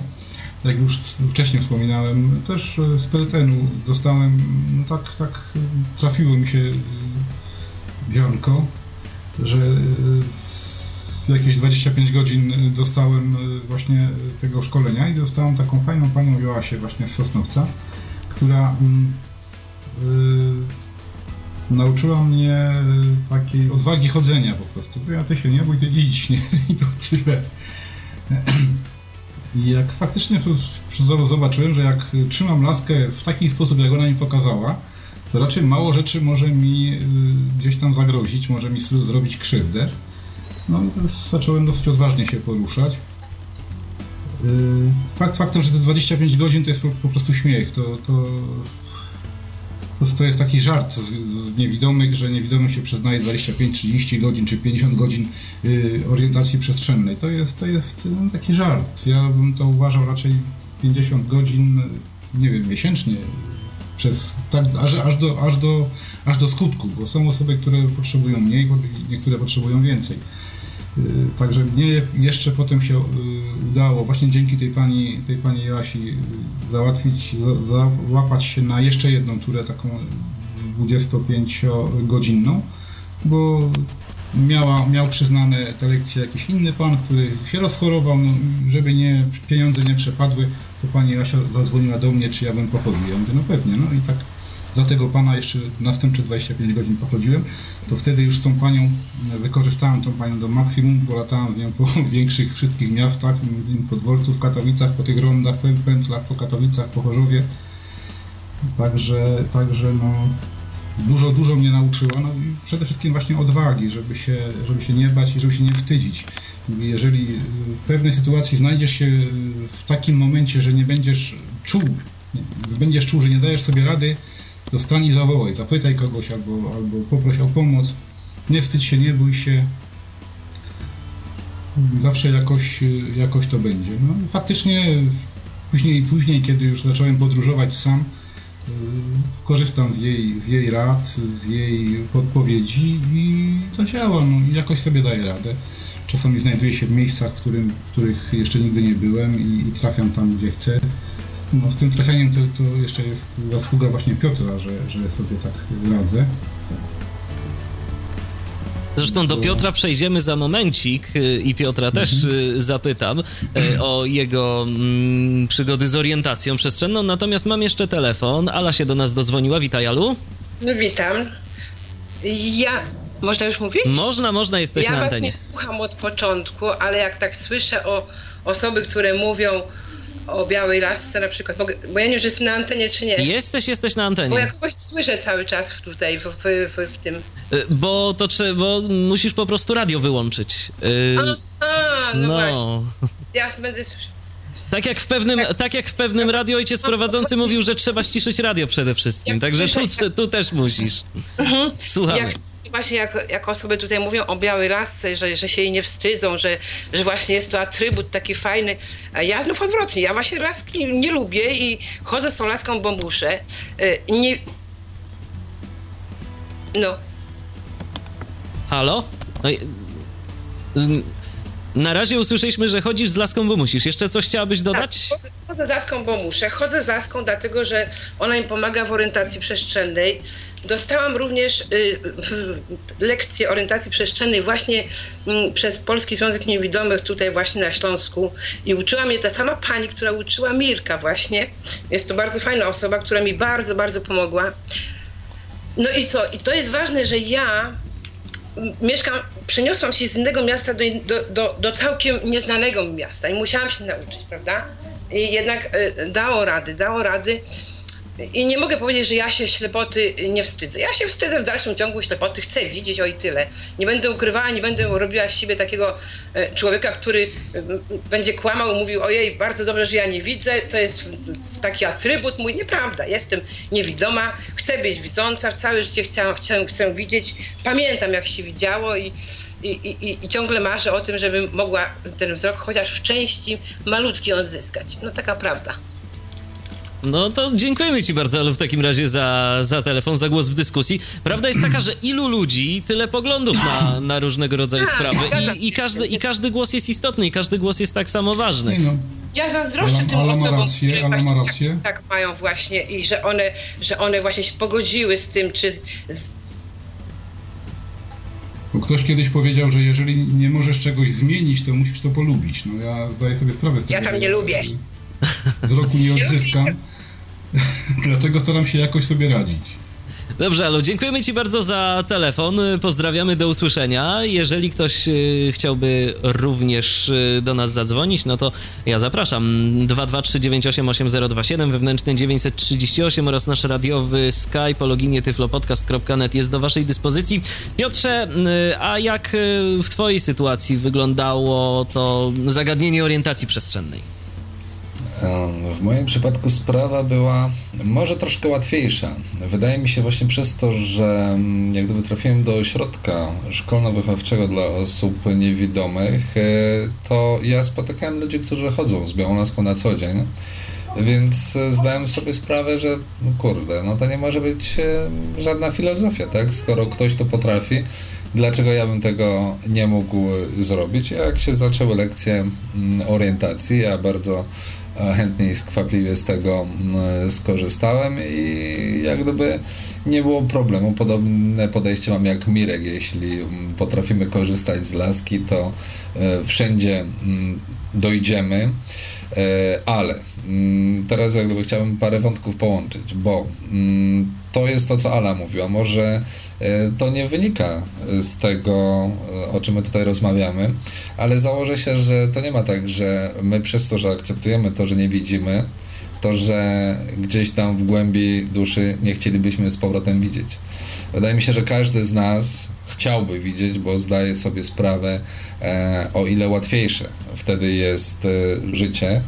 I przynajmniej ja tak to czuję. I to, że nie widzę i że jakoś tam sobie radzę, czasami lepiej, czasami gorzej, no to fajnie, ale wolałbym zamiast gdzieś tam ostukiwać kijem trotuar, y, wystawać na mrozie na przystankach autobusowych, wolałbym wsiąść sobie do swojej bryki i po prostu spod domu po prostu z piskiem opon ruszyć do pracy, a nie musieć po prostu mm, ciągle, y, nie wiem, zastanawiać się przy przechodzeniu przez ulicę, czy ktoś na luzie po prostu nie zjeżdża po prostu pędem z góry, tak, że ja usłyszę go dopiero jak będę mu na masce siedział. wolę tego nie sprawdzać i wolałbym o wiele bardziej komfortowe życie y, widząc. To jest jakby jedna sprawa. Druga sprawa, mm, może miałem trochę łatwiej chodząc do mm, ośrodka, gdzie były osoby niewidome, które chodziły z białą laską, ale to mi też uzmysłowiło jedną rzecz. To, że były tam też osoby niewidome od dziecka, które o wiele lepiej radzą sobie z wyłapywaniem mm, cieni akustycznych. O wiele lepszą mają orientację, jeśli chodzi o bezpośrednią bezpośrednią bliskość, o bezpośrednie otoczenie. Problemy są, jeśli chodzi mm, o dalsze odległości. To znaczy mają problem z perspektywą i chyba z wyobrażeniem sobie na przykład jak dalej może wyglądać, nie wiem, korytarz, droga, ulica i tak dalej, i tak dalej, ale um, znałem parę osób, które po prostu zdumiewały mnie tym, że nie widząc zupełnie nic, potrafiły y, po prostu przemierzać miasto bez białej laski, bo słyszały znaki drogowe, słyszały krawężniki, wiedziały, gdzie mają zejść z krawężnika, gdzie na krawężnik e, wejść, gdzie zejść lub wejść po schodach. One to wszystko słyszały. Dla mnie to była i jest do dzisiaj czarna magia. Oczywiście staram się korzystać z cieni akustycznych i słyszę, słyszę, gdzie stoją samochody, słyszę latarnie i tak dalej. Um, myślę, że też już słyszę e, znaki drogowe. Mm, I to nie tylko wtedy, gdy przydzwonię w nie tak, że po prostu słyszę w całej głowie, tylko naprawdę zdarza mi się je usłyszeć tak, że, że mogę wyminąć przeszkody. Um, ale mimo wszystko zdaję sobie sprawę, że osoby niewidome od dziecka lepiej sobie w takiej bezpośredniej przestrzeni dają radę. Ale myślę, że na takie większe dystanse jednak chyba my mamy jakąś tam przewagę, którą daje nam właśnie E, to, że pamiętamy perspektywę, że potrafimy sobie wyobrazić, czy to bryłę budynku, czy, czy, czy konstrukcję, zdajemy sobie sprawę, jak to może być rozwiązane, to nam oczywiście często nas pewnie wprowadza w błąd, ale myślę, że bardzo często też pomaga nam zorientować się mm, łatwo czy szybko e, w orientacji. Jeszcze jedna rzecz, która mnie zdumiewa, nie wiem, czy wy korzystacie z tego, um, z tego tak zwanego kląskania albo e, ludzie niektórzy pstrykają palcami, żeby sobie stworzyć cienie akustyczne, czy stworzyć jakiś dźwięk, aby ułatwić sobie poruszanie, e, dowiedzieć się, co jest przed nimi, dookoła nich. Ja z tego nigdy nie korzystałem, aczkolwiek przyłapuję się na tym, że na przykład gdy idę ulicą i nie wiem, co jest dookoła, to na przykład szuram laską i dzięki po chodniku, dzięki temu wiem, bo zaczynam słyszeć e, to, co jest dookoła. Wy też korzystacie z takich rzeczy? Ja czasami jak jestem w mieszkaniu i idę, chociaż nie słyszę tak naprawdę tych cieni akustycznych, ale próbuję.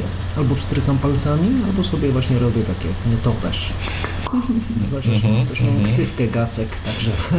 Ja stukam laską, tak, to na ulicy jak idziemy razem, to często tam gdzieś jak się zatrzymamy, ja postukam i wiem, że to jakaś, aha, brama to są rzeczy takie oczywiste, ale no w sumie ja tam z żadnym yy, kląskaniem Zresztą to kiedyś pamiętam, że nawet w jakimś filmie było, który pokazywał y, jakiegoś młodego chłopaka, nie wiem czy pamiętacie, y, tak. który, który pokazywał swoje zdolności, miał takie właśnie zdolności bardzo rozwinięte, jeżeli chodzi o echolokację. Mirku, ty z tego korzystasz? Nie, ja raczej nie. Ja aż tak dobrego słuchu nie mam, ale, ale Prawdę powiedziawszy, no, czasami y, słyszę różnice. Poruszając się po jakimś terenie, y, słyszę budynki, że, że jeden jest bliżej, drugi dalej, słyszę jakieś puste przestrzenie, jakieś drzewa. Właśnie to y, coś takiego da się wysłyszeć, ale żeby posługiwać się tą taką echolokacją, tym kląskaniem, to raczej nie. Znam taką osobę, Karolinę Perdek, może ją znacie. Tak. Byłem, miałem okazję być z nią kilka razy, właśnie razem na takich różnych spotkaniach. I ona chodząc wszędzie y, trafia bezbłędnie. Drzwi porusza się wzdłuż korytarza. Ona ma w ogóle nie, ma brak gałek, oczek, y, gałek ocznych, także ona na pewno nic nie widzi. Ona porusza się bezbłędnie, prosto utrzymuje kierunek i w ogóle. I idąc właśnie cały czas na sobie co jakiś czas y, posługuje się tym, tym kląskaniem i porusza się no po prostu bezbłędnie. Mamy telefon, odbierzmy, proponuję. Halo, kogo witamy?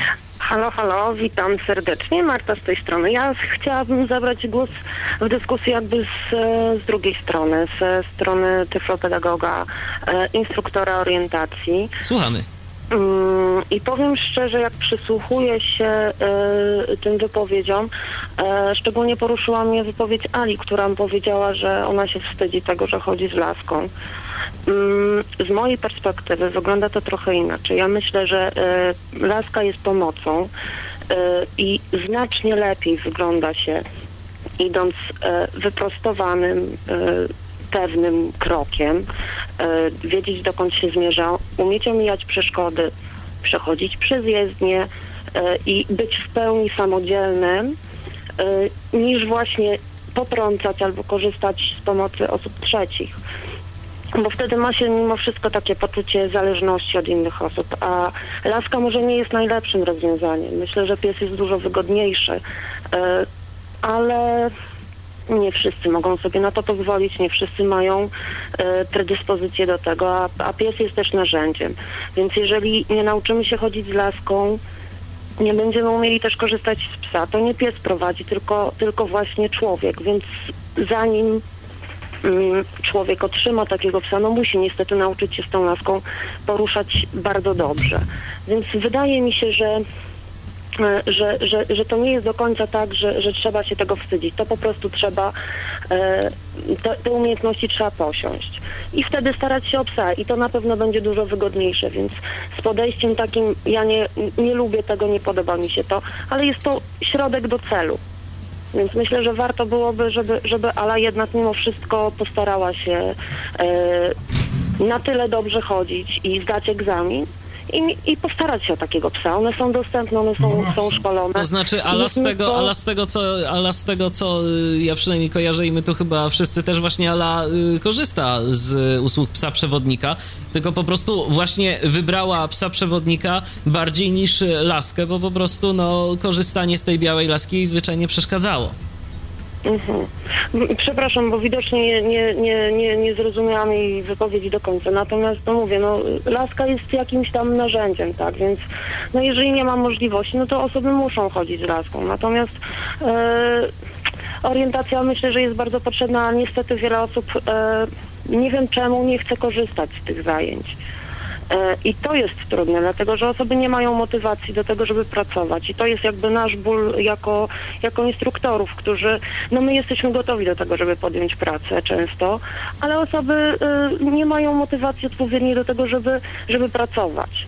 Marto, ty jako instruktor, y, czy masz jakąś taką informację, chociażby z własnego doświadczenia, bo tu mhm. zadałem to pytanie także gościom, ale ty będziesz miała, podejrzewam, jakieś szersze spektrum na, na te kwestie. Ile tak naprawdę godzin, tak mniej więcej oczywiście, bo wiadomo, że każdy jest inny, ale ile tak naprawdę godzin potrzebne byłoby osobie niewidomej, y, żeby nauczyć się tej orientacji przestrzennej? Zgodzisz się z tym, że te 30, które zazwyczaj się dostaje, to jest mało?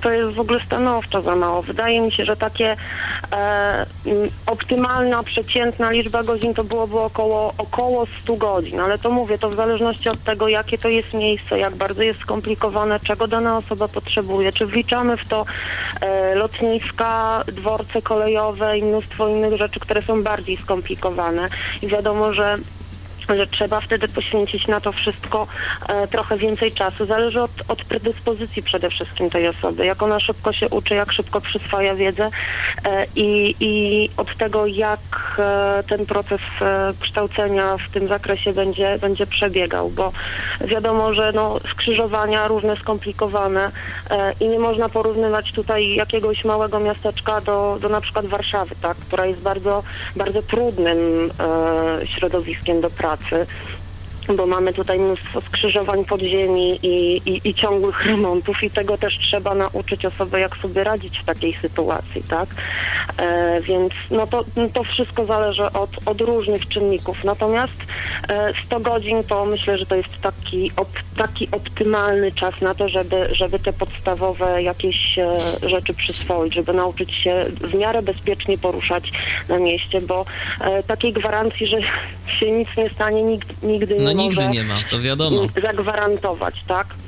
A to jeszcze Ale takie, myślę, to jeszcze takie jedno pytanie, jeszcze takie Mhm. jedno pytanie ym, z twoich także obserwacji, bo mamy no, zazwyczaj dwa przypadki, kiedy y, ktoś się uczy orientacji przestrzennej, albo w sytuacji takiej, kiedy ktoś nie widzi zupełnie, albo kiedy ten wzrok traci. Jak myślisz, komu jest łatwiej się nauczyć takiej orientacji przestrzennej?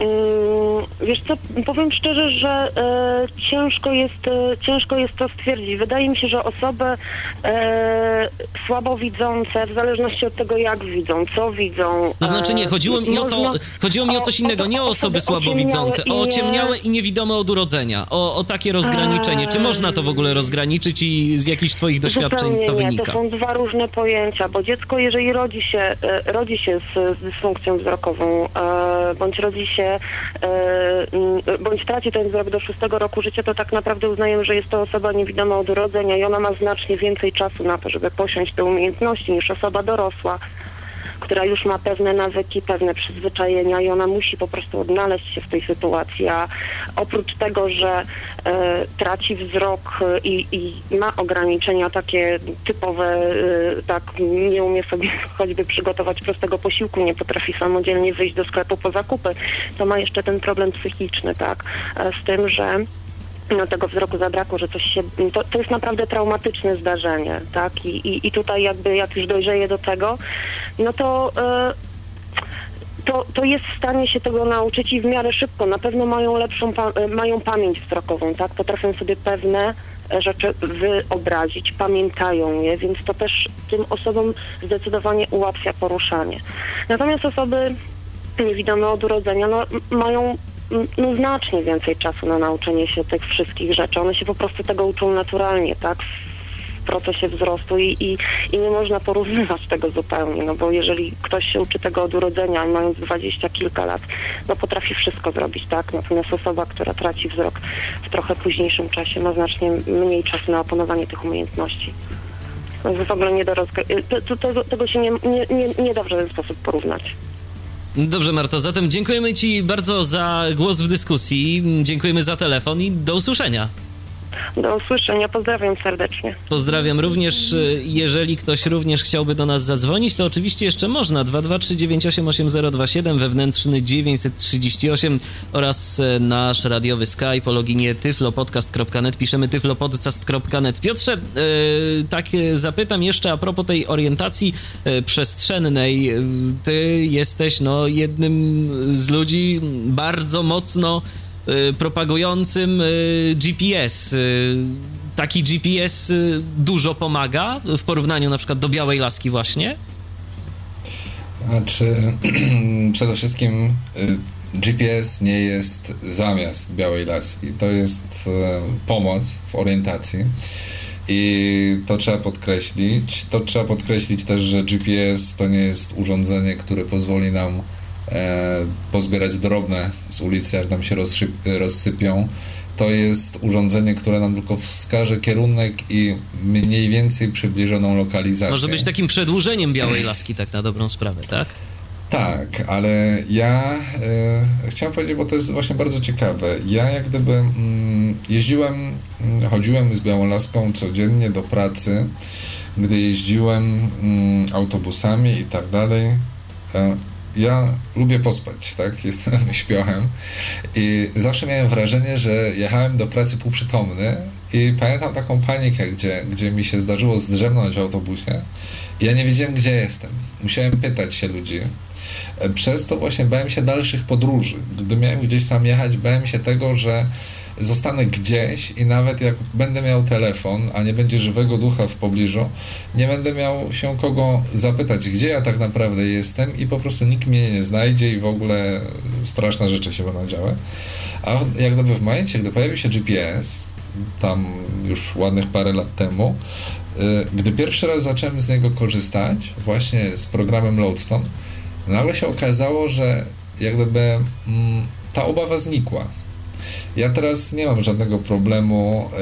Często w ogóle jest tak, że ja nawet nie włączam GPS-a, Wystarczy mi ta świadomość, że go mam za sobą, że mam tą możliwość, że w momencie na przykład, nie wiem, gdy jadę pociągiem, chcę wiedzieć na przykład, e, jak daleko jestem od danej stacji, no to włączam go na chwilę tylko, żeby sprawdzić, czy jak, nie wiem, za długo jadę autobusem, włączam go na chwilę, żeby się upewnić, e, czy, nie wiem, jadę w, w dobrym kierunku, czy, czy jestem na właściwym przystanku i tak dalej, i tak dalej. Także w tym momencie GPS dla mnie stanowi bardziej już um, pomoc, wskazówkę na te, terenie, który znam, za to doskonale się sprawdza w terenie, którego nie znam. Na przykład, gdy jadę gdzieś, szczególnie jakieś wyjazdy, tak jak mówię, w miejsce, którego zupełnie nie znam. W zeszłym roku miałem taką sytuację, gdzie y, również z żoną bardzo słabowidzącą wybraliśmy się za granicę do miasta, którego w ogóle nie znaliśmy. Dzięki temu, że wcześniej sobie y, pozbierałem jakieś adresy, mogłem jak gdyby ich lokalizację wprowadzić sobie do nawigacji GPS i korzystając tylko z tego urządzenia, mogłem, jak się okazało, swobodnie mm, przemieszczać się po mieście. Oczywiście to mi pozwoliło też jak gdyby sprawdzić sobie mm, na przykład miejsca, które chcę zwiedzić. E, pozwoliło mi zlokalizować sobie hotel tak żebym był w pobliżu tych punktów, które chcę zwiedzać, żebym na przykład nie musiał w mieście, którego nie znam, korzystać z metra, z komunikacji miejskiej, tylko tak, żebym wszędzie miał blisko na piechotę. Dzięki właśnie GPS-owi mogłem sobie to wszystko posprawdzać i później na miejscu funkcjonować bez najmniejszego problemu, po prostu poruszając się na azymut. Ja myślę, że tutaj Mirek może e, powiedzieć parę słów też na ten temat, bo wydaje mi się, że Mirek jest jedną z osób, które skutecznie udało mi się wkręcić właśnie w nawigację GPS. Myślę, że Mirek używa no właśnie, Mirku, jak Może to nie wygląda? codziennie, ale tak, do ja, dziś. Ja teraz bez GPS-a sobie nie wyobrażam wyjścia z domu. Bo kiedyś miałem taką sytuację, że byłem w miejscu, które wydawało mi się, że dobrze znam, dobrze pamiętam i w tym miejscu zabłądziłem. I w końcu stwierdziłem, że po prostu no, zupełnie nie, nie wiem, gdzie jestem, nie wiem, gdzie mam iść dalej, jak mam wrócić z powrotem, jak wyjść gdziekolwiek, żeby, żeby jakichś ludzi spotkać, czy kogoś nie było nikogo. Błąkałem się chyba przez dwie godziny. W końcu jakoś usłyszałem gdzieś jakiś hałas, jakąś drogę. Udało mi się dojść do, do, do drogi, spotkać ludzi, którzy pokierowali mnie. Okazało się, że szedłem zupełnie w przeciwną stronę niż powinienem iść. I w tym momencie właśnie e, jak dotarłem już na miejsce z powrotem, zadzwoniłem do Piotra. Mówię, Piotrek, jak, co to jest ten Load Stone jak się to robi? I następnego dnia już, już to miałem, już się uczyłem i od tego momentu, no tak jak Piotrek mówił, czuję się po prostu bezpiecznie, gdziekolwiek jestem, bo przyjeżdżając gdziekolwiek, czy, czy wcześniej właśnie programując sobie trasę, czy przyjeżdżając do jakiegoś miejsca, Pierwsze co robię, to, to wstaję w jakimś punkcie, zapisuję sobie ten punkt i już jestem, mam pewność, że w razie się gdzieś zabłądzę, gdzieś zgubię, wrócę w to samo miejsce, z, z którego wyszedłem. Czy jakieś miejsce docelowe, czy jakiś właśnie hotel, czy, czy coś. Zapisuję sobie ten punkt i mogę iść swobodnie w dowolnym kierunku. Mam pewność, że na pewno wrócę do tego miejsca, e, z którego wyszedłem, że no, się po prostu nie zgubię. I, pod warunkiem, jak ci się bateria nie wyczerpie. A zdarzyło się? Bardzo...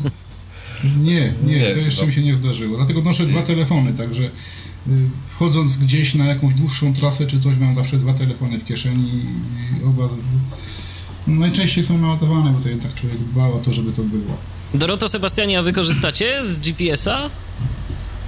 No my właśnie nie korzystamy, ale ja chyba się coraz bardziej przekonuję i myślę, że wcześniej czy później to nastąpi.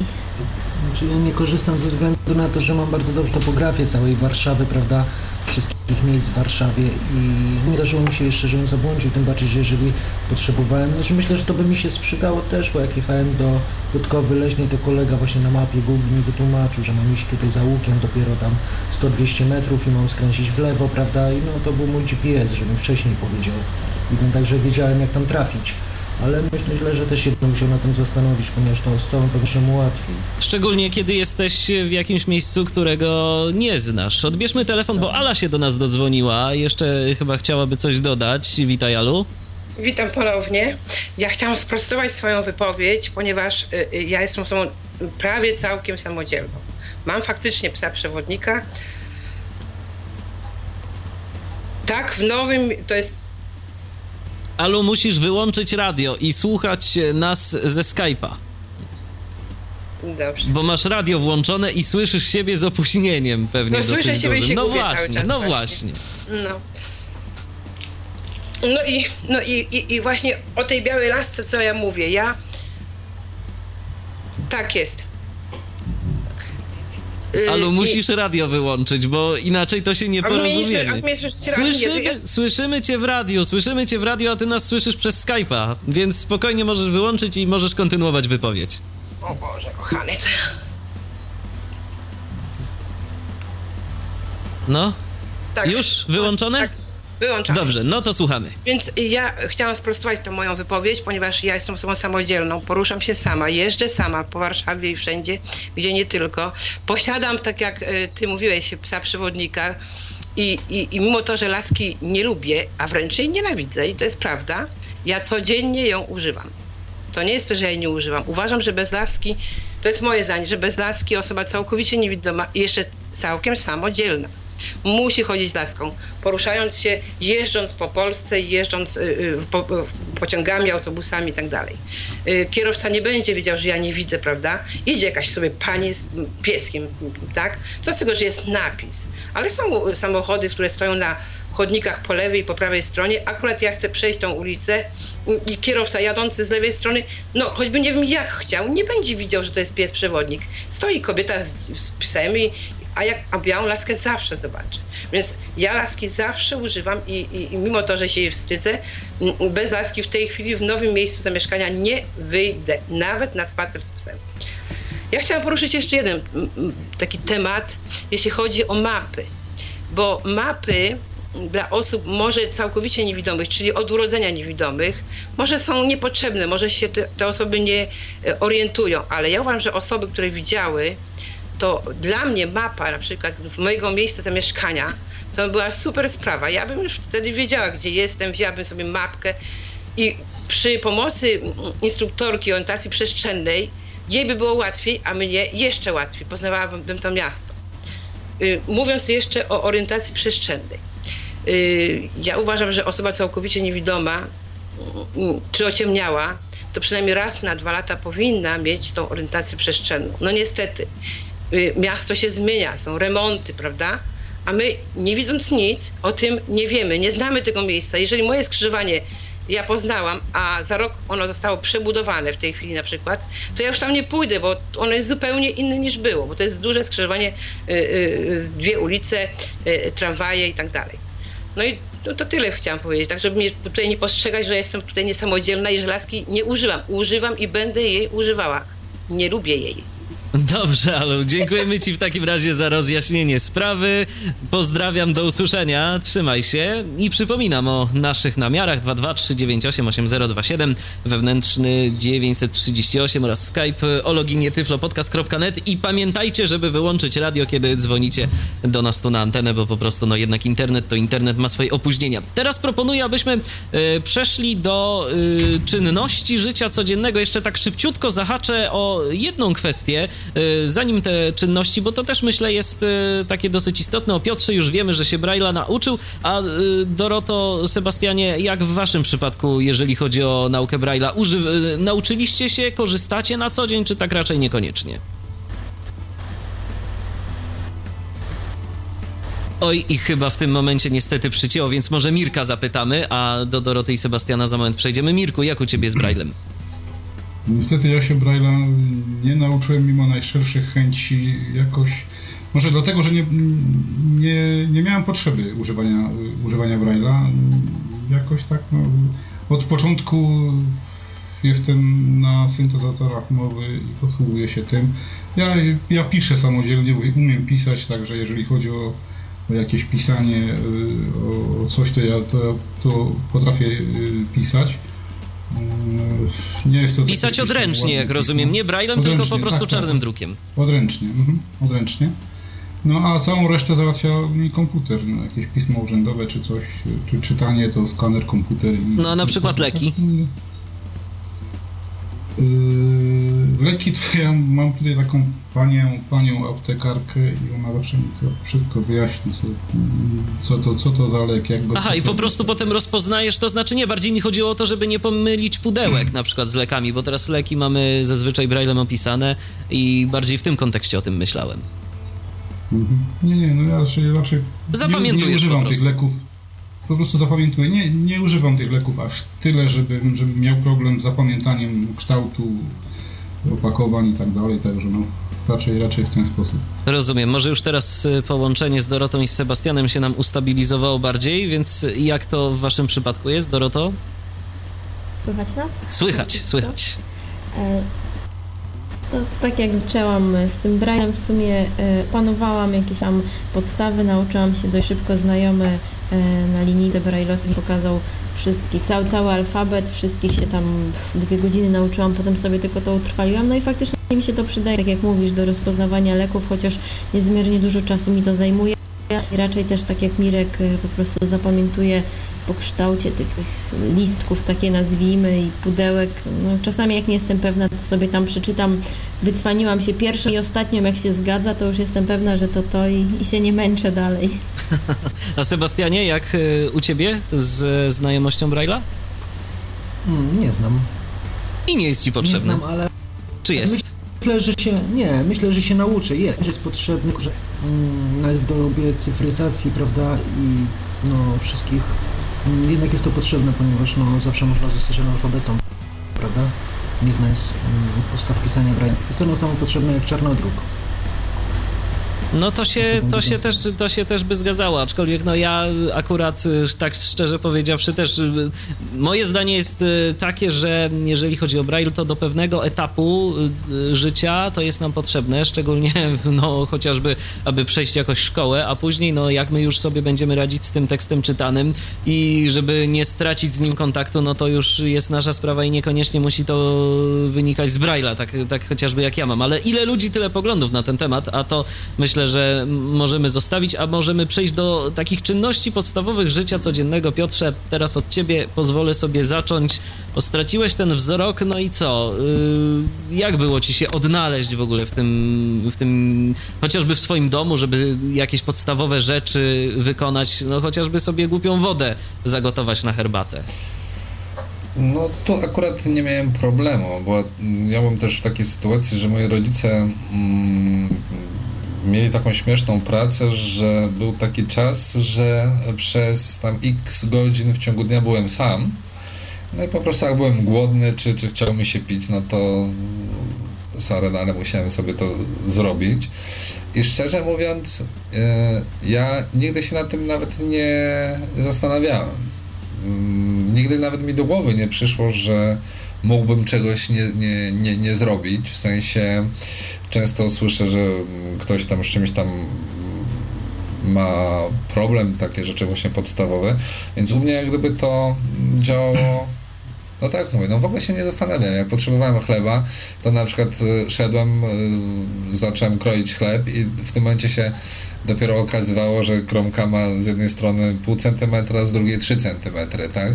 I dopiero sobie uświadamiałem, że o, o, coś jest chyba nie tak i musiałem kombinować, jak to um, przeskoczyć i to raczej działało na takiej zasadzie, jeśli natrafiałem na coś, czym sobie nie dawałem rady, albo jak robiłem to, a to nie wychodziło tak, jak ja bym sobie życzył, no to szukałem zaraz jakichś e, rozwiązań, typu, nie wiem, jak zorientowałem się, że nie mogę ukroić równo chleba, no to dawaj mm, jakąś tam krealnicę kupowałem. Dzisiaj jest luksusowo chlebek krojony, więc nie ma z tym najmniejszego problemu, tak? Ale jakieś rzeczy typu tam, nie wiem, smarowanie, czy tam, nie wiem, mówię, mówię o najprostszych rzeczach, typu tam jakieś tam upichcenie czegoś na zasadzie, tam nie wiem, parówki wrzucić do, czy kiełbaski jakieś do garnka, z takimi rzeczami nie mam problemu. I jak gdyby na szczęście, na szczęście, jeszcze nie musiałem tego robić, ponieważ moja żona nienawidzi, jak ja wchodzę do kuchni. Zresztą ktokolwiek wchodzi do kuchni, to jest po prostu jej domena. Jej terytorium. Prze... Tak, przegania mnie stamtąd. Jedyne, co, na co mi pozwala, w sensie działać, to, to kawa, ponieważ bardzo lubię kawę różnie przyrządzaną, no to tutaj jak gdyby mam wolną rękę, a tak to po prostu przegania mnie stamtąd. ale jak gdyby ja zawsze starałem się szukać jakichś rozwiązań i nie, nie miałem problemów, żeby zabierać się za tego typu rzeczy. Co więcej, niektóre lubię. Na przykład, może absurdalna rzecz, ale e, lubię szyć. I na przykład e, to nie wiadomo na zasadzie, że tam sobie uszyję coś, tylko poszyć. Jak na przykład e, kiedyś pamiętam nawet potrzebowałem na coś futerał i, i sobie uszyłem. No proszę. No to rzeczywiście ciekawa pasja, ciekawe zainteresowanie z tym szyciem. Mirku, a w twoim przypadku jak to wyglądało? No, się ja miałem czas, żeby się nauczyć wszystkiego i do tej pory to umiem, także ja, jakoś nie... Robienie pewnych rzeczy teraz no, stwarza pewne problemy, prawda, bo yy, zagotowanie wody na herbatę to nie jest, nie jest problem, bo mam czajnik albo, albo na gaz, albo elektryczny nalanie już jej y, odpowiedniej ilości do, do naczynia to już jest problem, no, to załatwia czujnik poziomu cieczy. Poza tym takie A pal, różne... palca, Mirku, nie używasz palca? Nie, bo się poparzyłem już tyle razy, że, że kupiłem sobie czujnik i mam teraz dwa, jeden tam w zapasie, jeden używam. Bo jak się leje gorącą wodę, to można się poparzyć, także wolę jednak czujnik. Tak samo z tym krojeniem też mam sposób opanowany, także kromeczki wychodzą mi równiutkie. No, ziemniaki obrać, ugotować, mięso jakieś zrobić, usmażyć, sałatkę, surówkę. Nie ma, nie ma z tym żadnego problemu. Do wszystkiego są, są sposoby. No, jakoś, jakoś, jakoś trzeba znaleźć właśnie no właśnie, ja Mirku rzeczy. chciałem cię zapytać, bo oczywiście z tym tak. palcem trochę żartuję, bo wiadomo, dla siebie to można palec wtykać do, do, do naczynia, ale goście przyjść mają czy coś, wiadomo, wtedy takich rzeczy się nie robi. E, ale właśnie chciałem cię zapytać, jak, jak to jest? Długo szukasz sposobu, żeby coś um, zrobić po swojemu teraz w ciemności? Skutku. Do skutku. To trwa różnie, no bo czasami jest to, jest to weźmiesz... Ale, ale masz jeszcze 10 palców. Tak, tak, jeszcze mam. Jeszcze mam. I obyś zawsze miał. Nie no, ja jestem w ogóle jestem bardzo ostrożny. Raz, raz tylko y, przy tym, przy mieleniu kawy y, tym młynkiem takim udarowym, no zrobiłem sobie krzywdę, bo nie byłem pewny, czy młynek jest dobrze wyczyszczony, czy nie i sprawdzałem palcem zapomniałem, że, że on nie był wyłączony z gniazdka. Coś tam się zacięło, tak że on nie, nie wirował. Ja poruszyłem, chciałem po prostu wyczyścić tam palcem dookoła te, ten pojemnik i jak poruszyłem y, ten wiatraczek, to on mi ruszył. No i wtedy dostałem trochę, jak ktoś mi po palcach, ale to, to jeden był taki wypadek. Teraz już na, na zimne dmucham jakieś urządzenie elektryczne, zanim wezmę w ręce, to najpierw sprawdzam kabel, czy jest wyjęty z gniazdka to też była taka nauczka na przyszłość. Ale też mi się w ogóle wydaje, że y, nie wiem, czy się ze mną zgodzicie, takie, takie panuje też y, niekiedy wśród osób widzących przekonanie, że no tutaj jak się nie widzi, to można sobie naprawdę dużo, yy, dużo krzywdy zrobić i tak dalej, i tak dalej. No pewnie, że można, ale tak naprawdę, no jeżeli myśli się nad tym, co się robi w danym momencie, no to nie jest to też y, znowu nie wiadomo co, żeby... Dokładnie, to już się no trzeba naprawdę postarać, żeby po prostu sobie jakąś tam krzywdę zrobić. Wystarczy trochę pomyśleć. Że to, nie jest tak, że to nie jest tak do końca. Też jest tak samo osoby widzące się kaleczą, no nie? Tak samo i my się kaleczymy i to jest naturalne i będziemy się kaleczyć, prawda? Jeżeli ktoś nie myśli w danym momencie o krojeniu tam warzyw czy chleba, tylko nie wiadomo o czym, to czy osoba będzie widząca, czy nie wiadomo, to i tak się zatnie, to nie ma, nie ma w ogóle znaczenia. A potrzeba jest matką wynalazku i można wszystko stosować, wszystko. Nie ma rzeczy, której tak naprawdę osoba niewidoma e, nie może robić, prawda, w domu. Ale myślę, że my się bardziej spiamy, jesteśmy po prostu ostrożniejsi milion razy i, i dlatego myślę, że tych kontuzji, jakichś kolizji nie ma aż tak dużo, no bo jak coś robisz, to jednak się koncentrujesz na tym w 95% albo i więcej. Przynajmniej takie jest moje zdanie. No zgadza się, a właśnie, skoro już y, też y, włączyliście się w dyskusję, jak y, w waszym przypadku, jeżeli chodzi o te czynności dnia codziennego, były z tym problemy, czy raczej to, że widzieliście wcześniej ułatwiło tylko sprawę? My siedzimy cicho jak zające pod miedzą, bo nie wiemy, czy nas słychać, a skoro nas słychać, to ja szybko powiem, że że też w sumie się jakoś tam, no miałam trochę czasu, żeby się do tego przyzwyczaić, tak jak Mirek metodą prób i błędów. Paluch oczywiście też lądował, tak jak u, u Piotrka w kubku, czy tam w jakiejś szklance ze wrzątkiem, to różnie bywało, ale też jakiś tam specjalnie poparzeń nie miałam, no a potem się dowiedziałam o jakichś czujnikach innych bajerach i w sumie jest to sprzęt przydatny i, i nie ma dwóch zdań. No, niektóre rzeczy mi idą lepiej, niektóre gorzej, ale to myślę, że to, to właśnie u ludzi normalnie widzących, sprawnych to też tak jakoś działa. Jeden ma dryg do obierania ziemniaków, drugi nie. No i, i, i właśnie u mnie też to tak jakoś wygląda. Nie ma się co oszukiwać, że się jest heroem, heroesem we wszystkim, no bo po prostu się nie da. Nie da się wszystkiego y, opanować w 100%. No my tutaj się z Sebastianem super uzupełniamy. Ja coś tam opanowałam, on coś innego i, i gitara gra. Ja jeszcze chciałem powiedzieć, że właśnie bardzo dużo zawdzięczam, tak jak tutaj Piotrek mówił, czy Irek już nie pamiętam, e, od swoim ojcu, prawda? Ja też swojemu ojcu właśnie zawdzięczam tą taką wściekłość, bo też jak mówił na przykład e, mówi, dobra, przeprowadź się do mnie do domu, bo zawsze znajdziemy się jakąś rację, najwyżej będziesz perty składać tam i ten, no, jakąś domową e, i długopisy skręcał, prawda, i ten, żeby coś robić, prawda, jak jeszcze, no, byłem taki niesamodzielny.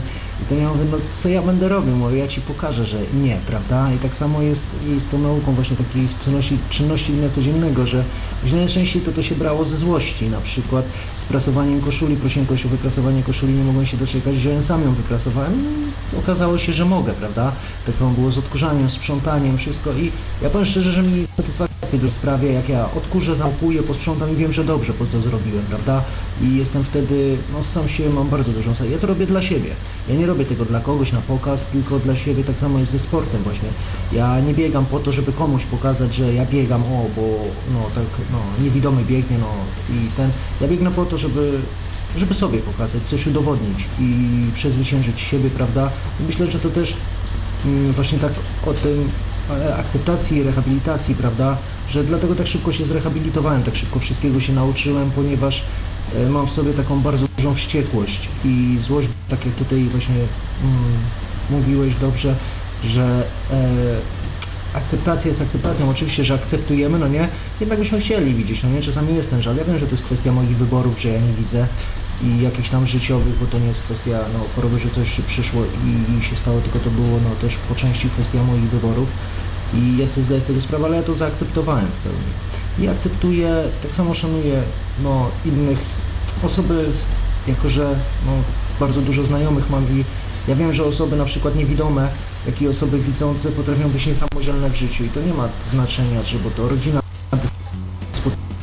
ojciec, czy tam matka, prawda, nadgorliwa i nadopiekuńcza i że potrafią też zniewolić osobę widzącą. A osoby niewidome no, są też są osoby, które są zniewolone przez rodzinę, przez y, właśnie to, że nie widzą, czy przez nauki, tak samo osoby widzące są tak zniewolone i tutaj nie ma, nie ma co uruniać, że jeden bardziej zrehabilitowany, drugi mniej, ale indywidualnie. Każdy przypadek jest indywidualny, oczywiście, tak, na to, na to nie ma reguły tak naprawdę. Mhm, mhm. I właśnie ja, ja się teraz ja jestem szczęśliwy z życia. Ja tak naprawdę jestem szczęśliwy teraz, ponieważ ja teraz dostrzegam to, co mi umykało przez te wszystkie lata. Teraz potrafię iść, zatrzymać się. Ja jestem szczęśliwy, jak ja zmarznę i gdzieś dotrę ze swoim psem. Ja w przeciwieństwie do Ali, no nie używam białej laski. No też, no kwestia moich wyborów, prawda? I ten, ale jestem szczęśliwy, że ja zmarznę, jak gdzieś dojdę, bo ja wtedy czuję, że kurczę, ja, ja, ja mogę sam. Nie musi mnie ojciec zawozić, ani nikt na stacji, jak te mrozy były po 20 stopni, ręce miałem skostniałe, jechałem do pracy i na stacji stałem przez skostniały, byłem, ale wsiadałem do pociągu i byłem zadowolony, kurczę, dałem radę po raz kolejny, prawda? I, i ze swoim psem rolem, kurczę, i mówię, i to jest fajne właśnie, że no niestety robi nam się tu znowu coś niefajnego na łączu, więc myślę, że możemy przejść do następnego zagadnienia, bo już powolutku zresztą będziemy kończyć naszą dzisiejszą audycję, to znaczy kończyć. Jeszcze, jeszcze mamy y, mniej więcej półgodzinny materiał do wyemitowania, ale to za jakiś czas y, rozmowa z Basią Szymańską. Natomiast jeszcze takie pytanie do Was y, proponuję teraz. Zacznijmy może znowu od Piotra. Piotrze, może tak na koniec dwa wątki wątki chciałbym, żebyśmy mm, jeszcze mm, ujęli w tej naszej dzisiejszej rozmowie. Mianowicie chodzi mi o to, y, czy to, że straciłeś wzrok dużo zmieniło w twoim życiu? No i co obecnie taka osoba, która straciła wzrok, no nie skręcasz długopisów, nie robisz szczotek, ani podobnie mm, takiego podobnego zajęcia nie robisz, więc może także przybliżmy naszym słuchaczom, chociażby na Twoim przykładzie i na przykładzie pozostałych naszych gości, co osoba niewidoma jest w stanie zrobić, co jest w stanie robić, jak jest w stanie pracować. To może tak. Hmm, czy moje życie się zmieniło? No, generalnie zmieniło się o, o 180 stopni, tak? To znaczy, um, żyję w zupełnie inny sposób, w sensie taki, że zupełnie inaczej postrzegam świat i generalnie, paradoksalnie, może trochę tak jak Sebastian mówił, Um, zmieniło to mój świat, moje życie diametralnie. Przede wszystkim dlatego, że dzięki temu poznałem najwspanialszą kobietę na świecie, moją małżonkę. E, to myślę, gdybym nie stracił wzroku, bym jej nie poznał, bo nie wiem, czy e, gdzieś nasze drogi by się przecięły. To jest jakby mm, jeden chyba największy i może nie, nie jedyny, ale jeden z nielicznych plusów całej sytuacji, e, w jakiej straciłem mm, tej całej tej sytuacji, kiedy straciłem wzrok. E, zmieniło się o tyle, że miałem jakichś tam znajomych, e, z których 99,9% straciłem też mam jednego znajomego jeszcze e, z podstawówki, z którym utrzymuję kontakt e, przez lata. Mm, kolega ten odwiedzał mnie nawet w Krakowie i tak dalej. Do dzisiaj mm, wpada od czasu do czasu. pokazało mi to, że ludzie właśnie postrzegają, może nawet nie to, że mnie zaczęli inaczej postrzegać, tylko zaczęli się źle czuć w moim towarzystwie. I tak było z jednymi ludźmi, a z kolei poznałem takich, którzy czują się dobrze w moim towarzystwie, w, e, znają mnie takiego, a nie innego, bo poznali mnie już po tym, jak straciłem wzrok. Także mm, ja jakichś tam nowych ludzi poznałem, jakieś nowe e, przyjaźnie zostały nawiązane. To myślę mm, bardzo zmieniło takie moje życie, postrzeganie e, przede wszystkim jakichś tam ludzkich charakterów. A jeśli chodzi o moje mm, życie, powiedzmy, zawodowe, to co mm, robię, jak gdyby na pewnym etapie mm, życia, ponieważ ja kiedyś bardzo mocno interesowałem się komputerami, jeszcze zanim straciłem wzrok. W momencie, gdy go straciłem, przez pewien czas jak gdyby nic się nie działo w tej materii dostępu do komputerów dla osób niewidomych, ale w końcu pojawiły się pewne możliwości, pojawiła się synteza mowy i tak dalej, i tak dalej. I zacząłem w tym widzieć e, ogromny potencjał. E, możliwość skanowania książek, pierwsze aplikacje, rekognita i tak dalej. Od tego się zaczęło, że, że ten świat komputerowy zaczął mnie wciągać i jak gdyby to była jak gdyby moja jedna pasja. Ale, że tak powiem, znowu życie potoczyło się tak, a nie inaczej i mm, wybrałem szkołę masażu na pewnym etapie mojego życia. Poszedłem, skończyłem tą szkołę, pracowałem przez szereg lat w gabinecie jako masażysta. E, I bardzo polubiłem ten zawód, bardzo polubiłem pomagać innym ludziom. A niestety warunki pracy, jakie panowały w służbie zdrowia, skutecznie mi go obrzydziły. Także obecnie nie pracuję już w zawodzie. To znaczy od czasu do czasu moich jakichś znajomych mm, masuję także żeby nie wyjść jak gdyby z wprawy, e, ponieważ tak jak mówiłem, bardzo to lubię, lubię widzieć efekty mojej pracy bezpośrednie, takie kiedy wiem, że ludzie nie używają żadnych leków i to tylko jest e, wpływ e, mojego oddziaływania, mojej, mojej pracy, więc od czasu do czasu jeszcze to lubię, ale jak gdyby zupełnie diametralnie zmieniłem swoje podejście. Wyszły tutaj jak gdyby moje inne zainteresowania, moje hobby i pasje, czyli mm, elektronika, pewne rzeczy z zakresu accessibility, takiej dostępności, przydatności urządzeń dla osób właśnie niewidomych, słabowidzących. E, dzięki też właśnie Fundacji Instytut Rozwoju Regionalnego zacząłem współpracować już z 4 czy 5 lat temu z fundacją, podsyłając najpierw jakieś artykuły, publikacje na temat różnego rodzaju rozwiązań, sprzętu, aplikacji czy urządzeń. Zacząłem zgłębiać tą tematykę i jak gdyby mm, od pewnego czasu, od ponad roku e, mam przyjemność pracować w fundacji. zajmuję się w tym momencie wieloma rzeczami. Między innymi mm, mam okazję nagrywać od czasu do czasu jakieś podcasty dla Tyflo Podcastu. E, mam okazję mm, prowadzić e, szkolenia z różnymi ludźmi, którzy chcą budować e, strony internetowe albo chcą sprawić, aby ich strony internetowe były dostępne. Opowiadam im o tym, na co muszą zwracać uwagę, jak sobie radzić z tego typu zagadnieniami.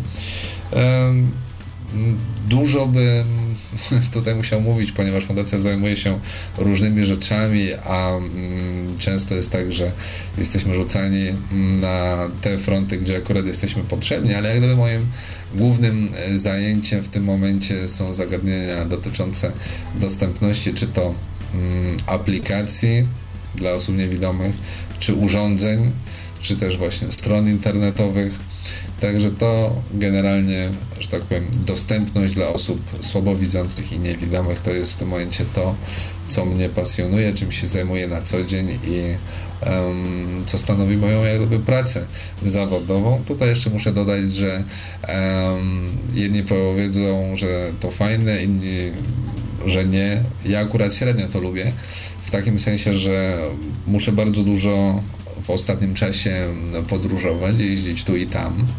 A widzę, że jak gdyby ja nie mam z tym problemu, tylko to jest cały czas na takiej zasadzie. Tutaj Sebastian mówił, że on super, że dał radę, że, że, że przeszedł, że jest z tego zadowolony. Um, ja jestem obecnie na takim etapie, że przestało mi się podobać to, że muszę sobie dawać radę. To znaczy, ja zdaję sobie sprawę, że już sobie radę dam, i denerwuje mnie tylko to, że muszę jeszcze e, inaczej, że przestałem sobie mm, narzucać to, o czym mówił Sebastian, czyli że ja muszę sobie udowodnić. Jeśli ja zdaję sobie sprawę, że dam radę coś osiągnąć, no to ja to osiągnę i, i, i nie muszę sobie tego udowadniać, tym bardziej komuś, e, że, że jestem w stanie coś zrobić. Um, mówię o tych podróżach, ponieważ y, ja akurat nie, nie lubię, nie lubię wyjeżdżać z domu, jestem typem domownika. Um, no ale troszkę jeżdżę tu i tam i to jak gdyby też stanowi element mojej pracy, a w kontekście tego, że rozmawialiśmy o orientacji dzisiaj, no to też o tym wspominam. E, także na przykład w Warszawie to, o czym mówiła pani Marta, która się do nas dodzwoniła, dworzec jest rzeczywiście fatalny i w sumie to, to najbardziej mi się podoba na dworcu w Warszawie, to pociągi jadące na Górny Śląsk i, i tego się będę trzymał. Odbierzmy telefon, bo mamy. E, Joanna do nas się dodzwoniła tym razem. Witaj. Witam. I słuchamy. Ja bym się mogła właściwie w wielu wątkach wypowiedzieć.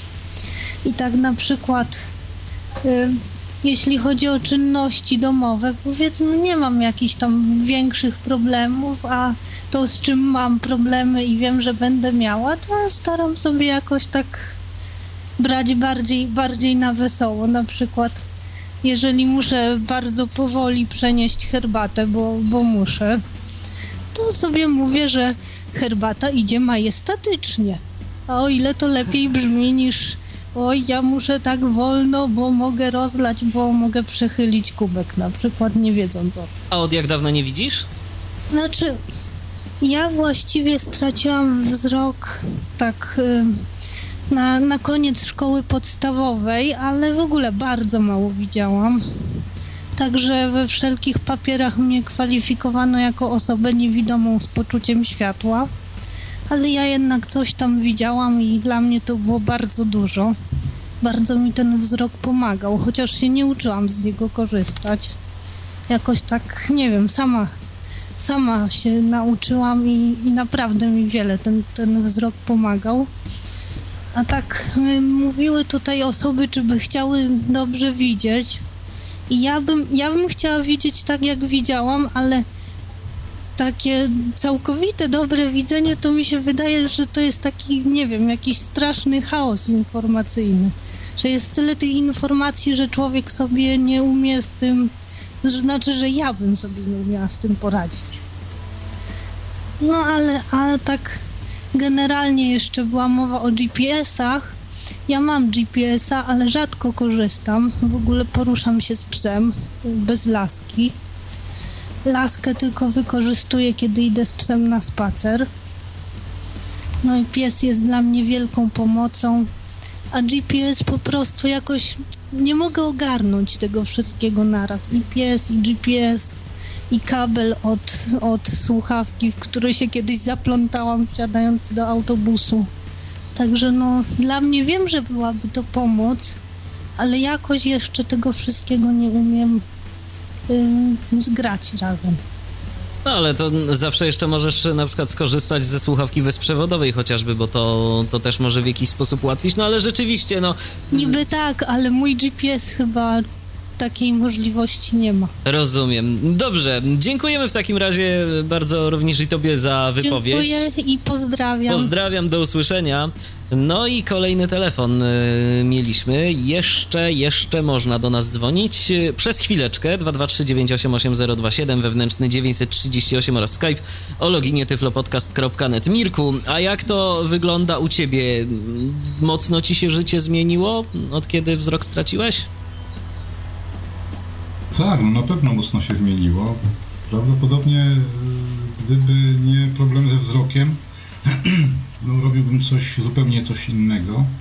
Y, nie poznałbym y, mnóstwa, mnóstwa fajnych ludzi. No, przypuszczam, że widząc normalnie nie zwróciłbym uwagi nawet na środowisko osób niewidomych, w którym teraz no, dość mocno głęboko siedzę. Nie poznałbym wspaniałych ludzi, takich właśnie jak no, chociażby ty, czy Piotr, który mi otworzył świat, drogę do książek, czy, czy tacy ludzie jak ja wiem, Rafał Kiwak, który nauczył mnie komputera i JOSa, jak już tu wspominana Beata Wiśniewska, która, która nauczyła mnie dużo fajnych rzeczy, no i wiele, wiele innych wspaniałych ludzi, których bym na pewno nie poznał. A jeżeli chodzi o to, czym się zajmujesz w chwili obecnej zawodowo?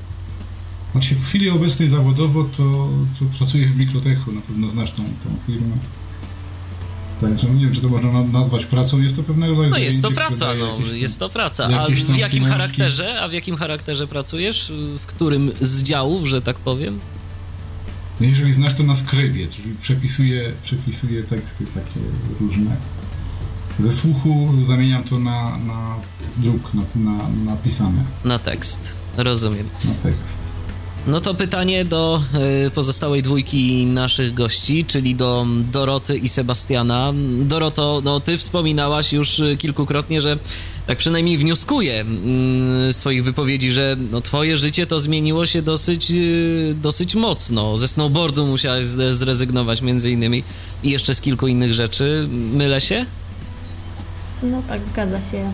Żyłam bardzo aktywnie i, i szybko i to się w zasadzie można powiedzieć z miesiąca na miesiąc zmieniło. Musiałam zwolnić, ale no jest dobrze. Nie powiem, żebym jakoś tam specjalnie żałowała, bo tak jak Sebastian mówił, człowiek jak zwolni, to więcej rzeczy dookoła dostrzega. No tylko mówię, no ten snowboard jest tam jakąś moją tęsknotą, ale, ale radzę sobie z tym. E, pływać pływam, podróżuję, jeżdżę na tandemie, więc ze sportu też całkiem nie zrezygnowałam. E, generalnie to zaczęłam tracić wzrok, tak jak już mówiłam, na studiach. Skończyłam psychologię, jestem psychologiem. Z tą moją rehabilitacją też, jak już wspominałam, było różnie, więc na jakiś czas miałam przestój, się zatrzymałam. Jak moja instruktorka, która właśnie dzwoniła, Marta mówi, pięciu strok za ogon łapać nie można, więc musiałam Mm, żeby cokolwiek sensownego w życiu robić, zgodnego z moim wykształceniem, to, to najpierw musiałam się zrehabilitować, bo bez tego, no to wiadomo, z domu nie wyjdę. E, no, psychologiem zdalnym niby można być, ale, ale to też jeszcze jest raczej w powijakach i w sumie na dzień dzisiejszy jesteśmy z Sebastianem w momencie pisania biznesplanu, ale, ale wolelibyśmy na razie nie zdradzać, cóż to będzie. Wcześniej czy później się pewnie wszyscy tutaj przekonacie, bo to jest właśnie oczywiście też nasza działka tyflo, no bo jest nam to bliskie i człowiek z autopsji myślę, że, że jest w stanie bardziej ludziom pomagać niż jakiś tam ktoś, kto tylko o tym prawda czyta w mądrych księgach. Myślę, że to tyle z mojej strony. Czy jak na razie jesteście na etapie tworzenia czegoś nowego, no to w takim razie pozostaje, pozostaje czekać na efekty, no i mam nadzieję, że się pochwalicie To nie jest tak, że na antenie. Tak, tak, tylko że jest tak, że no, tworzenie czegoś nowego. mm, Mamy nadzieję, że to się uda. Znaczy my wierzymy, że to się uda, prawda? No bo trzeba, trzeba tak podchodzić, że to się uda. Już składałem dwa biznesplany, dwa odpadły. E, ale no człowiek się uczy, jak ten odpadnie, złożę następny. Spokojnie, mamy czas, prawda? Jeszcze się nie wybieramy no, na emeryturę. W każdym bądź razie też właśnie na początku, jak ja się zastanawiałem, co ja będę mógł robić w życiu, mm, właśnie, że no to co może robić niewidomy? Śpiewać lub masować, prawda? No taki stereotyp. Śpiewać nie umiem, znaczy umiem, bo każdy umie śpiewać, tylko nie każdy by mnie chciał słuchać. masować się nauczyłem, masować. Poszedłem na kursy, przeszedłem kursy, no otrzymałem tam odpowiednie kwalifikacje i później właśnie dzięki Beacie, y, dzięki temu co mnie nauczyła, jak również pomogła mi znaleźć pracę, to w Mikrotechu też pracowałem. Jednak już później już mnie to bardzo męczyło, ponieważ tam pracowałem no, że call center, także to już było trochę męczące. Poza tym ja chciałem wyjść z domu, ja nie mogłem siedzieć w domu, ja się czułem jak w więzieniu, już po prostu ja usychałem w tym domu. Ja musiałem wyjść i, i zacząć coś robić. Zacząłem pracę właśnie w Fundacji Wismajor i, no i pracuję tam jeszcze obecnie.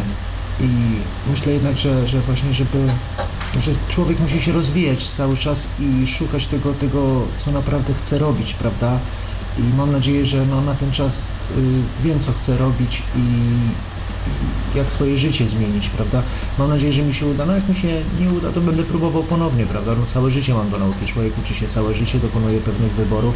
Czy są słuszne, czy niesłuszne, okaże się później, prawda? Nie można tkwić w maraźmie i i po prostu tak, kiedyś powiedziała, właśnie Maria Grzegorzewska powiedziała, że tak naprawdę nie ma kaleki, jest człowiek, prawda? I, I trzeba, ja się tego trzymam, że właśnie ja nie jestem niepełnosprawny, jestem, mogę wszystko robić, tylko wszystko zależy ode mnie.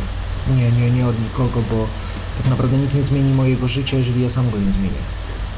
No i też nikt, nikt, nikt, nikt nic za nas nie zrobi sam, Dokładnie. prawda? Dokładnie, staram się rozwijać, no oczywiście jest mi też czasami ciężko, jest yy, też mnie do ogarnia taka niechęć i ten, staram się to zwalniać, zwalczać właśnie jakimś działaniem, parciem do przodu, żeby, żeby coś z tego życia mieć, żeby, żeby też czuć, jakie to życie jest piękne, jak fajnie jest wyjść, przejść się ptaki ćwierkają, właśnie jak ja nigdy nie zwracałem na to uwagi, prawda, zawsze ryk e, silnika, takie rzeczy mnie bardziej tak kręciły, jak teraz e, słyszę ten śpiew ptaków, to jest naprawdę fajne. Wychodzę i słyszę tutaj no, jakiś świerz zaświerszczy. Czy tam no, ptaki słyszę i ten, to jest fajne, no czuję się wtedy, że żyję, ale też idę ulicą i szczególnie wieczorem, to latem, gdy idę ulicą i słyszę samochód jak jedzie i muzyka gra, prawda, i taki, kurczę, wtedy tak sobie myślę, kurczę, gdybym mógł tego zrobić, zresztą może teraz bym tak jeździł właśnie sobie, tak fajnie jest tak się przyjechać wieczorem po mieście, no kurczę, Bez celu. tak, bez celu, wsiąść, pojechać, zabrać dziewczynę i, i pojeździć, prawda, coś robić jako widzący, a, a wiemy, a wiem, że tego nie zrobię, no wtedy mi tak lekko ściska, prawda, i ten, i no są takie momenty w życiu, ale no to jest z drugiej strony też sobie, też zdaję sobie sprawę, że gdybym, mm, powiedzmy, nie stracił wzroku, mógłbym, mógłbym mnie spotkać coś gorszego, prawda? I, I mogłoby mnie nie być też, nie miałbym tego, co mam, nie miałbym tych ludzi, których kocham i kochanej rodziny, tutaj dziewczyny, roty, nie miałbym, bym, no nic bym nie miał, No prawda? właśnie, gdybym nie straciła wzroku, byśmy się nie poznali, dalej bym się nie spotkali, tkwiła ze swoim mężem. To już jest osobny rozdział, ale, na Ale- szczęście się wyzwoliłam z tego, mam super faceta i, i jestem szczęśliwa. Tak, ja myślę, że się nic nie dzieje bez przyczyny, prawda? I wszystko ma swój, e, każda droga ma swój kres też, no nie? I myślę, że no, na razie jestem na dobrej drodze i jesteśmy na dobrej drodze. Mam nadzieję, że tak do przodu, prawda? To tak. pomlaskanie, co słychać, to rol kość obrabia, co. No to życzymy rolowi smacznego, a tak słuchając e, waszych wypowiedzi, e, jako osoba niewidząca od urodzenia i tak naprawdę no nie mająca w ogóle jakiegokolwiek porównania, e, jak to jest widzieć i jak to jest, no jak to jest nie widzieć, no to wiem, ale dla mnie to jest normalne, to, to nie jest, to ja sobie znowu nie wyobrażam, jak to jest widzieć. Ale mm, tak słuchając waszych wypowiedzi dochodzę do takiego wniosku i myślę, że mm, to jako tak, y, nie wiem czy się ze mną zgodzicie, ale jako takie podsumowanie tej naszej dzisiejszej audycji, nikt nie mówi, że utrata wzroku to jest coś prostego, że jeżeli ktoś zaczyna ten wzrok tracić albo jeżeli straci go z dnia na dzień, to że to jest proste, że to jest, a w zasadzie nic się nie stało. Bo owszem, stało się, ale to tak naprawdę nie oznacza tego, że jest to koniec naszego życia. No, to jest koniec, na, to może być koniec naszego dotychczasowego życia, ale nie koniec życia w ogóle i tak naprawdę otwiera się przed nami coś nowego, dostajemy nową szansę i jak ją wykorzystamy, zależy tylko od nas. Dokładnie. I ja mówię też, chciałbym tutaj powiedzieć, wszystkim ludziom, których spotykam na swojej drodze, są to zazwyczaj życzliwi ludzie, tak jak właśnie wspomniana Beata Wiśniewska, jak e, moi współpracownicy, Asia Witkowska, mm, Magda Raczyńska, Ania Miętus, Jola Kramasz i a, pani Agnieszka Boczula, która wyszkoliła mi mojego psa i to jest no, niesamowite, co ta kobieta mi zrobiła, no, przewróciła moje życie do góry nogami, dzięki niej no, czuję, że żyję, prawda? no bo to ona wyszkoliła mi tak, tak, w taki sposób psa, no nie, który jak dla mnie jest no, świetnym psem. I to, to mi też bardzo dużo dało i tak jak mówię, to podwyższyło moją samoocenę, pozwoliło mi na nowo spojrzeć na świat i właśnie poznaję wspaniałych ludzi, gdzie kiedyś jako osoba widząca ja bym nie zwrócił osoby na, uwagi na osobę niewidomą. Po prostu jest, bo jest gdzieś przeszła, prawda, i cały czas bym myślał, że ona, że taka osoba nie ma przed sobą przyszłości, że żyje w jakimś zamkniętym świecie, a teraz wiem po sobie, że tak nie jest, ponieważ mm, żyjemy bardzo, bardzo, bardzo fajnie, prawda, i fantastycznych ludzi poznałem w tym środowisku. I myślę, że też zawarłem jakieś przyjaźnie takie długoletnie. I a w otoczeniu wcześniejszym, to tak jak mówię, jeden przyjaciel mi został, prawda? Tutaj masę ludzi poznałem też i no, jestem zadowolony, że, że po prostu jestem na dobrej drodze. Nie od rzeczy się mówi, że prawdziwych przyjaciół poznajemy w biedzie. Ja bardzo serdecznie dziękuję Wam za udział w dzisiejszej audycji. Dorota Ziental, Sebastian Grzywacz, Mirosław Kalinowski oraz Piotr Witek. Dziękuję Wam bardzo raz jeszcze. Dziękuję. Dzięki. Dziękuję. No i do usłyszenia e, następnym razem, bo myślę, że jeszcze kiedyś albo w takim e, gronie, albo w ogóle w jakiejkolwiek konfiguracji jeszcze na antenie Radia N, e, na antenie Tyflo Podcastu się spotkamy, żeby porozmawiać o tym albo o jakimś innym temacie. Potraktuję to milczenie jako takie potwierdzenie. Dobrze. Dziękuję milczenie wam. znakiem zgody. Dobrze, milczenie znakiem zgody. Dziękuję wam bardzo. Mm, ja także już będę dziękował za uwagę, przynajmniej na żywo. E, my spotykamy się za tydzień. Kolejny Tyflo Podcast na antenie Radia N za tydzień po godzinie 19. W Archiwum M słyszymy się e, w niedzielę po godzinie 20. Archiwum M to jest moja autorska audycja muzyczna, ale tak naprawdę jeszcze się nie rozstajemy przez najbliższe mniej więcej 25 5 minut, bo w dzisiejszym programie miała pojawić się jeszcze jedna osoba, mianowicie Barbara Szymańska. Z Basią nagrałem rozmowę w czwartek i ja teraz bardzo serdecznie zapraszam do wysłuchania tej rozmowy, a ja dziękuję za uwagę. Michał Dziwisz, kłaniam się. Basiu, na dobry początek, gdybyś mogła naszym słuchaczom przybliżyć e, swoją historię związaną z utratą wzroku, jak to było w twoim przypadku? U mnie to zaczęło się od 22 drugiego roku życia, kiedy po raz pierwszy dowiedziałam się, że tracę wzrok mm, na takiej zasadzie, że poszłam do okulisty, ponieważ rozmywał mi się e, obraz, który widziałam i u okulisty dowiedziałam się, że mam wylewy na dnie gałki ocznej. E, były to objawy też e, pierwsze tego, że jestem w ciąży, gdyż testy nie wykazywały, a natomiast sam wzrok pokazał, że jest zbyt duże obciążenie dla organizmu i dlatego y, te naczynia krwionośne zaczęły pękać. Trata wzroku postępowała, gdyż już po pół roku e, straciłam całkowicie poczucie światła i do tej pory nie widzę zupełnie. E, czyli można powiedzieć od roku 98 e, nie mam zupełnie poczucia światła. A jaka była twoja reakcja na mm, to, że widzisz coraz gorzej, no w konsekwencji na to, że nie widzisz zupełnie nic? Pierwsza reakcja na pewno nie była radosna, chociaż można powiedzieć, że teraz dużo rzeczy mm, mnie cieszy. To niestety wtedy były też dni, w których, kiedy byłam sama, oczywiście nawet potrafiłam płakać, tak, że, że to jednak e, coś powodowało. To nie było takie łatwe i proste, jak się teraz to mm, przyswoiło. E, natomiast wtedy było to dosyć ciężkie, żeby to przejść. Potrzebowałam takiej ciszy, spokoju, mm, żeby to wszystko sobie poukładać w głowie. Chociażby nawet samotność e, okazała się bardzo pomocna. E, słuchanie muzyki i odcięcie się od świata zewnętrznego.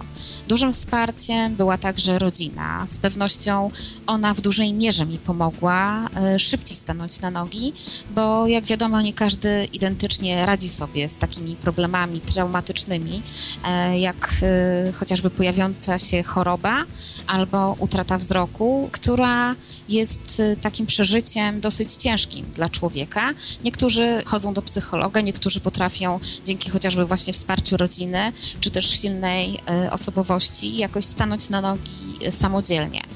Ja myślę, że u mnie kilka czynników się nałożyło i można powiedzieć po dwóch latach może nawet nie po dwóch, po roku, udało mi się już zacząć tak funkcjonować y, sprawnie i wrócić do życia. Wsparcie rodziny to na pewno bardzo istotny czynnik, ale nie tylko rodzina może wspierać. Wspierać osoby niewidome czy ociemniałe mogą także różne instytucje. Korzystałaś y, z jakichś?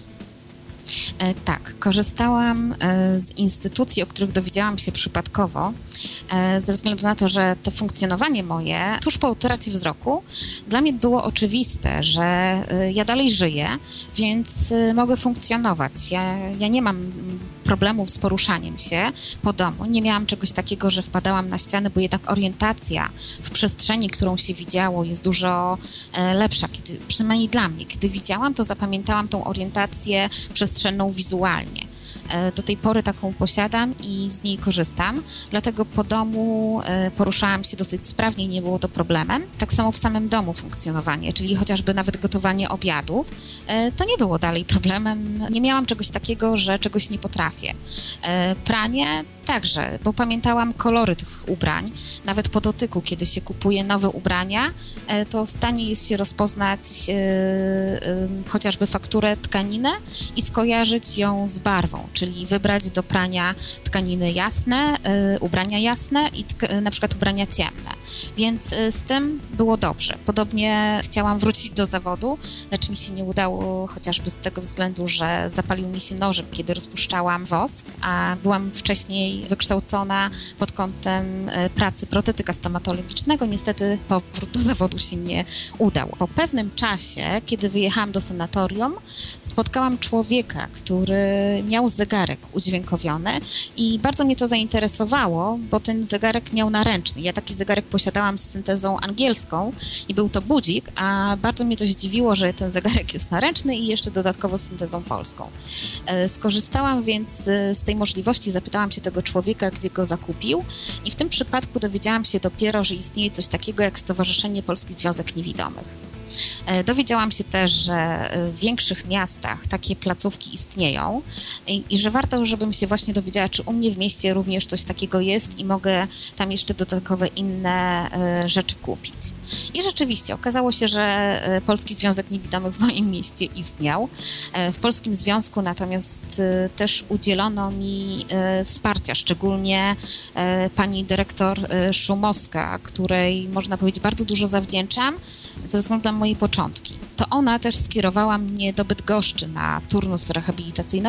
Mogę powiedzieć, że nie każdy może też mieć takie szczęście, ale w moim przypadku rzeczywiście to szczęście po utracie wzroku miałam ze względu chociażby na pomoc ze strony ludzi. Dostałam się na tą orientację przestrzenną, na ten turnus dwutygodniowy, podczas którego zarówno nauczyłam się alfabetu Braille'a. Rzeczywiście wystarczyły mi dwa tygodnie, jeśli człowiek chce, to widać może.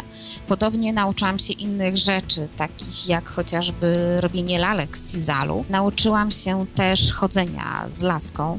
To było dla mnie szczególnie istotne, bo wcześniej o ile mogłam funkcjonować sprawnie we własnym domu i wokół własnego domu, to już poza bramką niestety okazywało się, że potrzebuję wiecznie pomocy, że ktoś mi musi pomóc y, dojść do innego miejsca. Y, w tym przypadku, kiedy się już nauczyłam y, chodzenia z laską, to okazało się, że to jest coś cudownego. To było tak, jakby człowiek nagle otrzymał z powrotem wolność, wyrastają skrzydła, można latać. Chodzenie z laską mm, skończyło się jednak tym, że niezbyt mi się podobała reakcja obserwacji osób z zewnątrz, które patrzą na każdy mój krok, jak sobie radzę, czy w coś nie uderzę, czy w coś uderzę. Dlatego też zdecydowałam się na psa.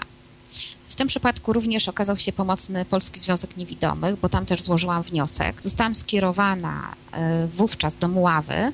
Jeszcze wtedy Muława funkcjonowała i e, szkoliła psy dla osób niewidomych. Przeszłam dwutygodniowe szkolenie i otrzymałam psa.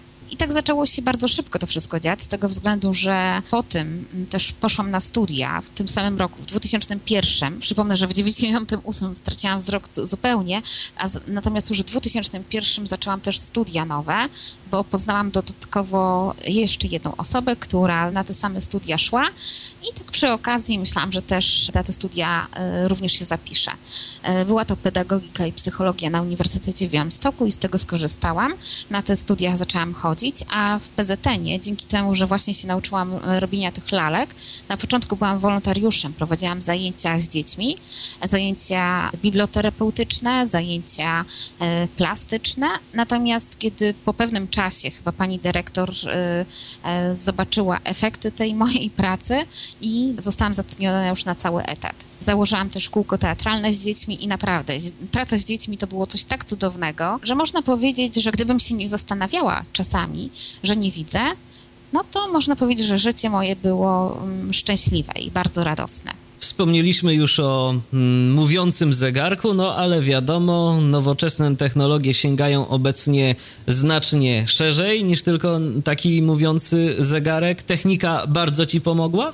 Tak, technika mi, można powiedzieć, y, patrząc y, na to, co było, y, jak straciłam wzrok, że nie miałam dostępu do wielu urządzeń, takich chociażby jak komputer udźwiękowiony, jak BookSense, który odczytuje książki, to rzeczywiście technika bardzo pomaga w funkcjonowaniu. Co prawda o Bibliotece Książki Mówionej dowiedziałam się tuż po utracie wzroku i to była chyba taka pierwsza instytucja, którą nawet poznałam i z której bardzo się ucieszyłam, bo rzeczywiście wtedy słuchałam non-stop, można powiedzieć, powiedzieć, książek.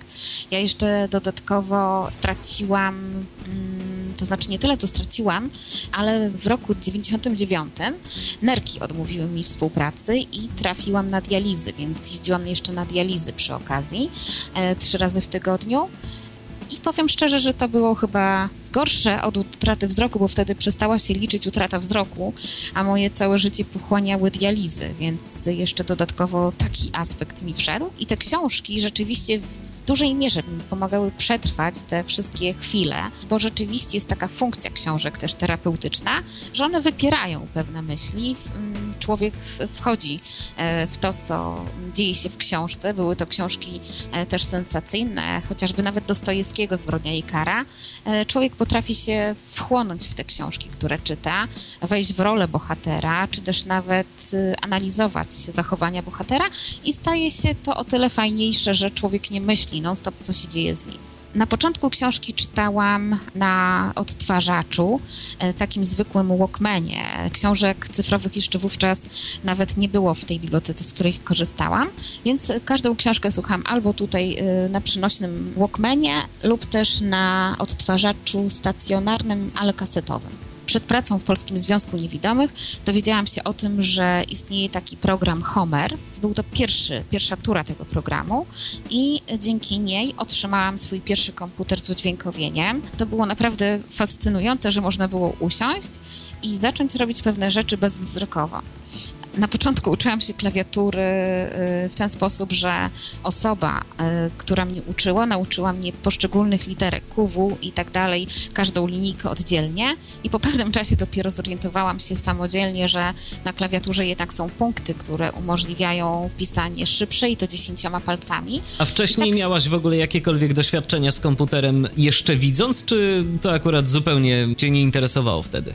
Ograniczał się do tego, że miałam zajęcia z informatyki w ogólniaku i chodziliśmy do Instytutu Matematyki, gdzie jeszcze te komputery to były takie z wpisywaniem komend y, z klawiatury, ale na klawiaturze ogólnie się nie pisało tekstów, wszystkie teksty były pisane ręcznie, y, więc mój kontakt był znikomy. Bardziej interesowały mnie też przedmioty humanistyczne, twórcze, czyli chociażby plastyka użytkowa, malowanie, z tym byłam bardziej związana na pewno niż z komputerem.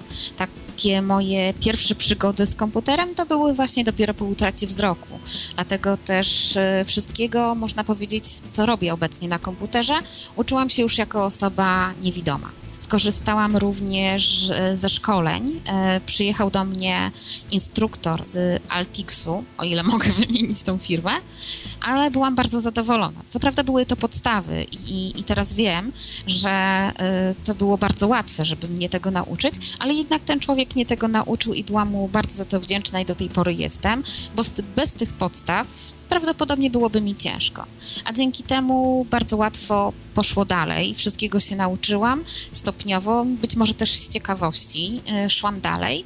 E, instalacja programów, czytanie tego, co się znajduje w internecie jest dostępne. Naprawdę w dużej mierze to pomaga. Podobnie kolejne urządzenia, skaner, drukarka e, też są pomocne, bo na przykład na skanerze można skanować książki, co też w dużej mierze ułatwia czytanie książek czarnodrukowych, do których zwyczajnie dostęp się traci, kiedy się traci wzrok. Urządzenia takie jak chociażby BookSense, czy też inne urządzenia odtwarzające książki, bo też korzystałam z autolektora jeszcze na studiach. E, wówczas dostałam dofinansowanie, e, już nawet nie pamiętam skąd, ale na pewno nie z Fefronu i kupiłam e, tego autolektora, bo wówczas był mi bardzo pomocny ze względu na to, że osoba, z którą wówczas mieszkałam, korzystała czasami z komputera, więc nie miałam wtedy możliwości dostępu. Natomiast jak czytałam książki na autolektorze, też mi to dużo dawało, bo książki mogłam zarówno skanować, ale w tym samym czasie je odczytywać. To było tyle dobre. Inne urządzenia, które mi pomagały, to też y, początkowo miałam czytaka. Warto pamiętać, że to był początek, czyli jeszcze BookSensa nawet nie było. Teraz oczywiście y, te urządzenia się pozmieniały, ta technologia poszła w dużej mierze do przodu. Obecnie na przykład telefony, chociażby tak jak korzystałam wcześniej z takich programów dźwiękowiających jak Tox, czy też Mobile Speak, to teraz obecnie korzystam z iPhone'a który ma voiceovera i ta praca z komórką przypomina mi pracę osoby widzącej e, z telefonem. Ja nie mam takiego problemu, tak? Ja nie muszę znać żadnych skrótów klawiszowych. To jest po prostu coś cudownego, dzięki czemu ta praca z komórką i z tymi aplikacjami, które na tej komórce mogę zainstalować bez żadnych problemów, jest naprawdę dużą przyjemnością. A wróćmy jeszcze może na moment do orientacji przestrzennej, bo tak y, zastanawia mnie to i myślę, że nie tylko mnie, ale generalnie wszystkie osoby, które są niewidome od urodzenia i które nie miały nigdy mm, do czynienia z obrazem, z tym, co można uzyskać y, z otoczenia za pomocą wzroku. Czy w ogóle w jakikolwiek sposób można porównywać y, to wszystko, to, co nas otacza i odbieramy to wizualnie, do tego, co otacza nas w momencie, kiedy tego wzroku nie mamy, kiedy odbieramy to za pomocą pozostałych zmysłów, takich jak chociażby y, słuch czy na przykład węch? Porównanie jest y, bardzo ciężkie. Na pewno to, że ktoś widział, jest osobą ociemniałą, czyli widział wcześniej, jest, nie, jest niewidomą od urodzenia, w dużej mierze pomaga funkcjonować w przestrzeni. E, posiada lepszą orientację przestrzenną. E, zapamiętuje chociażby ulice, które widział i jak one prowadzą, tak? Że tutaj na przykład był sklep, tu był kiosk, tu był przystanek i tak dalej, że tu był zakręt. Co prawda odległości już wtedy są inne, bo rzeczywiście po utracie wzroku mogę powiedzieć, że tych odległości dokładnie nie zapamiętałam, czyli te odległości gdyby mogą się okazywać e, dłuższe niż sobie wyobrażam. Jednak e, wiedząc, że e, w którą stronę na przykład mam skręcić, bo to zapamiętałam, to jest duże ułatwienie w poruszaniu się, w orientacji przestrzennej. Po dłuższym czasie funkcjonowania bezwzrokowego jako osoba niewidoma też zaczynają się wyostrzać zmysły. Na początku to nie jest łatwe i tego tego się nie odczuwa tak y, mocno, jak dopiero właśnie po jakimś czasie, bo y, na skórze idąc potrafię odczuć, że mam zaparkowany samochód przed sobą, że mijam jakiś budynek po lewej, po prawej, e, bo jest blokada powietrza. Zwyczajnie tą blokadę powietrza się odczuwa. E, gorzej jest z małymi słupami, jak się idziesz szybko, więc można go zahaczyć, ale ogólnie, jeśli na przykład ulica jest y, dosyć cicha, na przykład idąc wieczorem, zwyczajnie czuję się tą blokadę powietrza tego, który jest samochód przede mną, to ewidentnie dwa metry przed jestem w stanie, zanim laską do niego dotknę, jestem w stanie go wyczuć. Natomiast gorzej jest e, w hałasie, kiedy jest dużo ludzi, bo mieszkałam przy szkole podstawowej, więc e, dzieci i hałas jest, można powiedzieć, rzeczą powszednią, oprócz niedziel i sobot, więc w tym przypadku już tak łatwo nie jest. Owszem, mogę to wyczuć na skórze, na przykład na twarzy i nawet, można powiedzieć, to też oddziaływuje przez ubranie, być może też przez dłonie. Tego nie jestem do końca w stanie samodzielnie zidentyfikować, ale na przykład y, dużo trudniej jest to odebrać, kiedy dzieje się szybko, bo za mało jest tej koncentracji, chociaż wiadomo, że ta koncentracja istnieje i to w dużej mierze. E, myślę, że usztywnienia e, ręki, usztywnienia ciała. Wiem, że na przykład osoby niewidome od urodzenia tego nie mają, bo z nimi również o tym rozmawiałam, że u nich chodzenie wygląda dużo bardziej swobodnie i naturalnie, niżeli u osób, które tracą wzrok, bo jednak jest ta kontrola e, ruchowa już trochę inna i niestety to chodzenie z laską nie jest takie naturalne dla tych osób, które tracą wzrok. Być może łatwiej jest tym osobom, które czują się pewniej chodząc laską, mają tą rehabilitację orientacji przestrzennej, którą przeszły w lepszym stopniu niżeli tylko dwa tygodnie i to w innym miejscu pobytu niżeli w miejscu zamieszkania. To dużo pewnie daje i dużo zmienia kolejne y, kroki w samej rehabilitacji i orientacji w przestrzeni. Wróćmy może jeszcze na moment do tematu pracy, bo już wspomniałaś, że po utracie wzroku zawodowo aktywna byłaś. A co dalej się działo, jeżeli chodzi o to, czym się zajmowałaś? Tak, jak wspominałam wcześniej, pracowałam w Polskim Związku Niewidomych, a następnie po dwóch latach skończyłam studia, obroniłam pracę magisterską i postanowiłam też poszukać innej pracy. Poszłam na rozmowę kwalifikacyjną, dostałam się e, e, na stanowisko menadżera teatru. Praca Myślałam, że będzie ciekawsza. Niestety nie mam zamiłowania do handlu i do dzwonienia w sprawie różnych ofert. Było to o tyle fajne, że można było się kontaktować w różnych krajach z różnymi instytutami teatralnymi i te spektakle sprzedawać, jednak ten handel rzeczywiście do mnie nie przemówił, dlatego po roku e, z tego stanowiska zrezygnowałam. Mm, być może też tak zastanawiałam się nad tym, czy nie była to chęć e, powrotu do obrazu, powrotu do tego, że kiedyś widziałam i tego mi nadal bardzo brakuje. Od niektórych niektórych osób słyszę nawet, że e, to, że iż obecnie e, i wcześniej też, bo od początku samego zajmuję się audiodeskrypcją, czyli techniką e, przekładu obrazu na słowa, to właśnie jest fakt, że osobom, które widziały, to bardziej pomaga być może niż osobom niewidomym, chociaż myślę, że zdania też mogą być podzielone, bo znajdą się osoby niewidome od urodzenia, które mają zupełnie odmienne opinie i z takimi osobami też się spotkałam. E, natomiast sama audiodeskrypcja jest o tyle ciekawa. Jej początki to 2006 rok. E, to były same jej początki. E, pomagał mi przy tym Tomasz Strzymiński. Rozpoczynaliśmy pierwsze wydarzenia z audiodeskrypcją. Jednak chyba najbardziej przemówiła do mnie pierwsza wystawa, którą zrobiliśmy w roku 2009. Była to sztuka współczesna i wystawa Marka Kijewskiego i ewidentnie obrazy, które widziałam. To było, to było tak niesamowite i do tej pory czasami wprost dla mnie jest to niewiarygodne, jak obraz może wymalować się w wyobraźni i można go tak zobaczyć, że później człowiek się zastanawia, czy to widział, czy, czy nie widział. Że niektóre obrazy tak się mi wbiły w pamięć, że jestem w stanie na przykład opisać rzeczy, których nie widziałam, obrazy, których nigdy nie widziałam.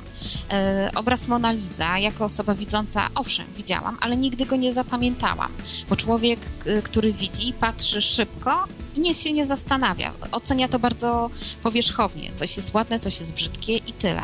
Natomiast kiedy obraz trzeba sobie wyobrazić, poświęcić na to pewien czas, e, to jest zupełnie inaczej. Ten obraz zostaje w pamięci bardzo mocno.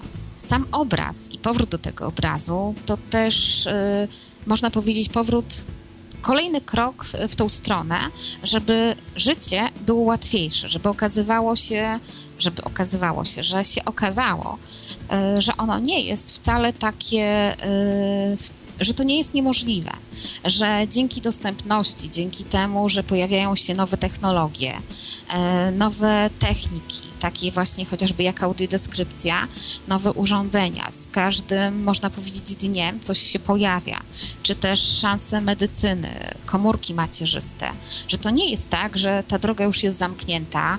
Myślę, że wiele można jeszcze osiągnąć w tym, by osoby niewidome również zaczęły, można powiedzieć, doceniły coś takiego jak obraz, bo tego bardzo żałuję, że często z osobami niewidomymi, kiedyś jak zaczynałam rozmawiać, to nie potrafiłam się do końca z nimi skomunikować. Miałam po prostu jakąś blokadę, tak? Dla mnie coś było oczywiste, a dla tych osób nie. I myślę, mm, po tym wszystkim, co już przeszłam, po tych moich doświadczeniach, które zdobyłam już nie widząc, jestem w stanie nawet stwierdzić, że chodzi też o wytłumaczenie, tak? Bo jeśli na przykład ktoś wytłumaczy w odpowiedni sposób, w sposób dostępny, to to to rzeczywiście zaczyna funkcjonować. Ta osoba to rozumie i jest w stanie odbierać inne wrażenia, tak? Chociażby tak jak wrażenie piękna. Bo owszem, możemy e, różne rzeczy odbierać dotykowo, ale dzięki temu, że coś jest zaadoptowane do naszych potrzeb, to zupełnie znika ten problem, znika taka bariera. Owszem, pozostają bariery y, mentalne w społeczeństwie i to jest chyba największa bariera, bo likwidujemy bariery architektoniczne, techniczne, a ta bariera mentalna myślę, że chyba będzie najtrudniejsza do pokonania, chociaż nie wątpię, że ona się zmieni. E, z tego względu, że jeśli widzimy chociażby konferencje, na które przychodzą ludzie widzący i uczą się o tym, jak funkcjonują osoby niewidome, e, dostrzegają, że te osoby potrafią funkcjonować, nie są odcięte od życia, no to chyba ta bariera będzie powoli, co prawda, znikała, ale mam nadzieję, że także zniknie. Być może mm, tej naszej dzisiejszej audycji albo jej mm, wydania archiwalnego słuchać będą także osoby, które zaczynają ten wzrok tracić, niestety. Co mogłabyś powiedzieć takim osobom? Co mogłabyś im poradzić? Na pewno mm, to by się nie poddawały, by wierzyły w to, że to może jest banalne, ale prawdziwe, że po każdej nocy nadchodzi dzień a po burzy spokój. I tak rzeczywiście jest, że życie nie stoi w miejscu i nie warto stać, nie warto się zatrzymać. Czasami, owszem, można stanąć i, i, właśnie dla mnie przynajmniej utrata wzroku była takim zatrzymaniem się na pewien czas, ale zatrzymaniem się, które przyniosło mi wiele, wiele pożytecznego.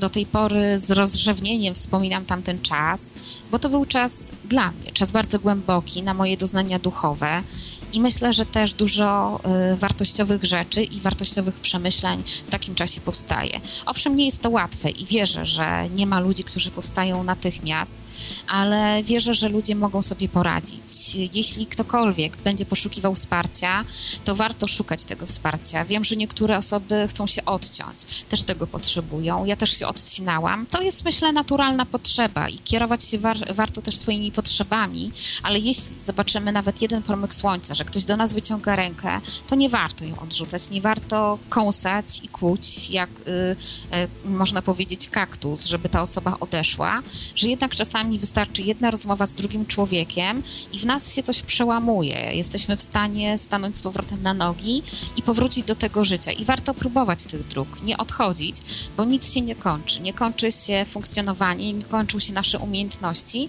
a y, tylko warto pomyśleć, jak możemy je przełożyć na to właśnie funkcjonowanie bezwzrokowe. I tym bardzo pozytywnym stwierdzeniem myślę, że możemy zakończyć naszą dzisiejszą rozmowę. Gościem Tyflo Podcastu była Barbara Barbara Szymańska. Dziękuję Ci bardzo, Basiu, za rozmowę. Do usłyszenia. Ja także pozdrawiam wszystkich. Dziękuję. Był to Tyflo Podcast. Audycja o technologiach wspierających osoby niewidome i słabowidzące. Audycja współfinansowana ze środków Państwowego Funduszu Rehabilitacji Osób Niepełnosprawnych.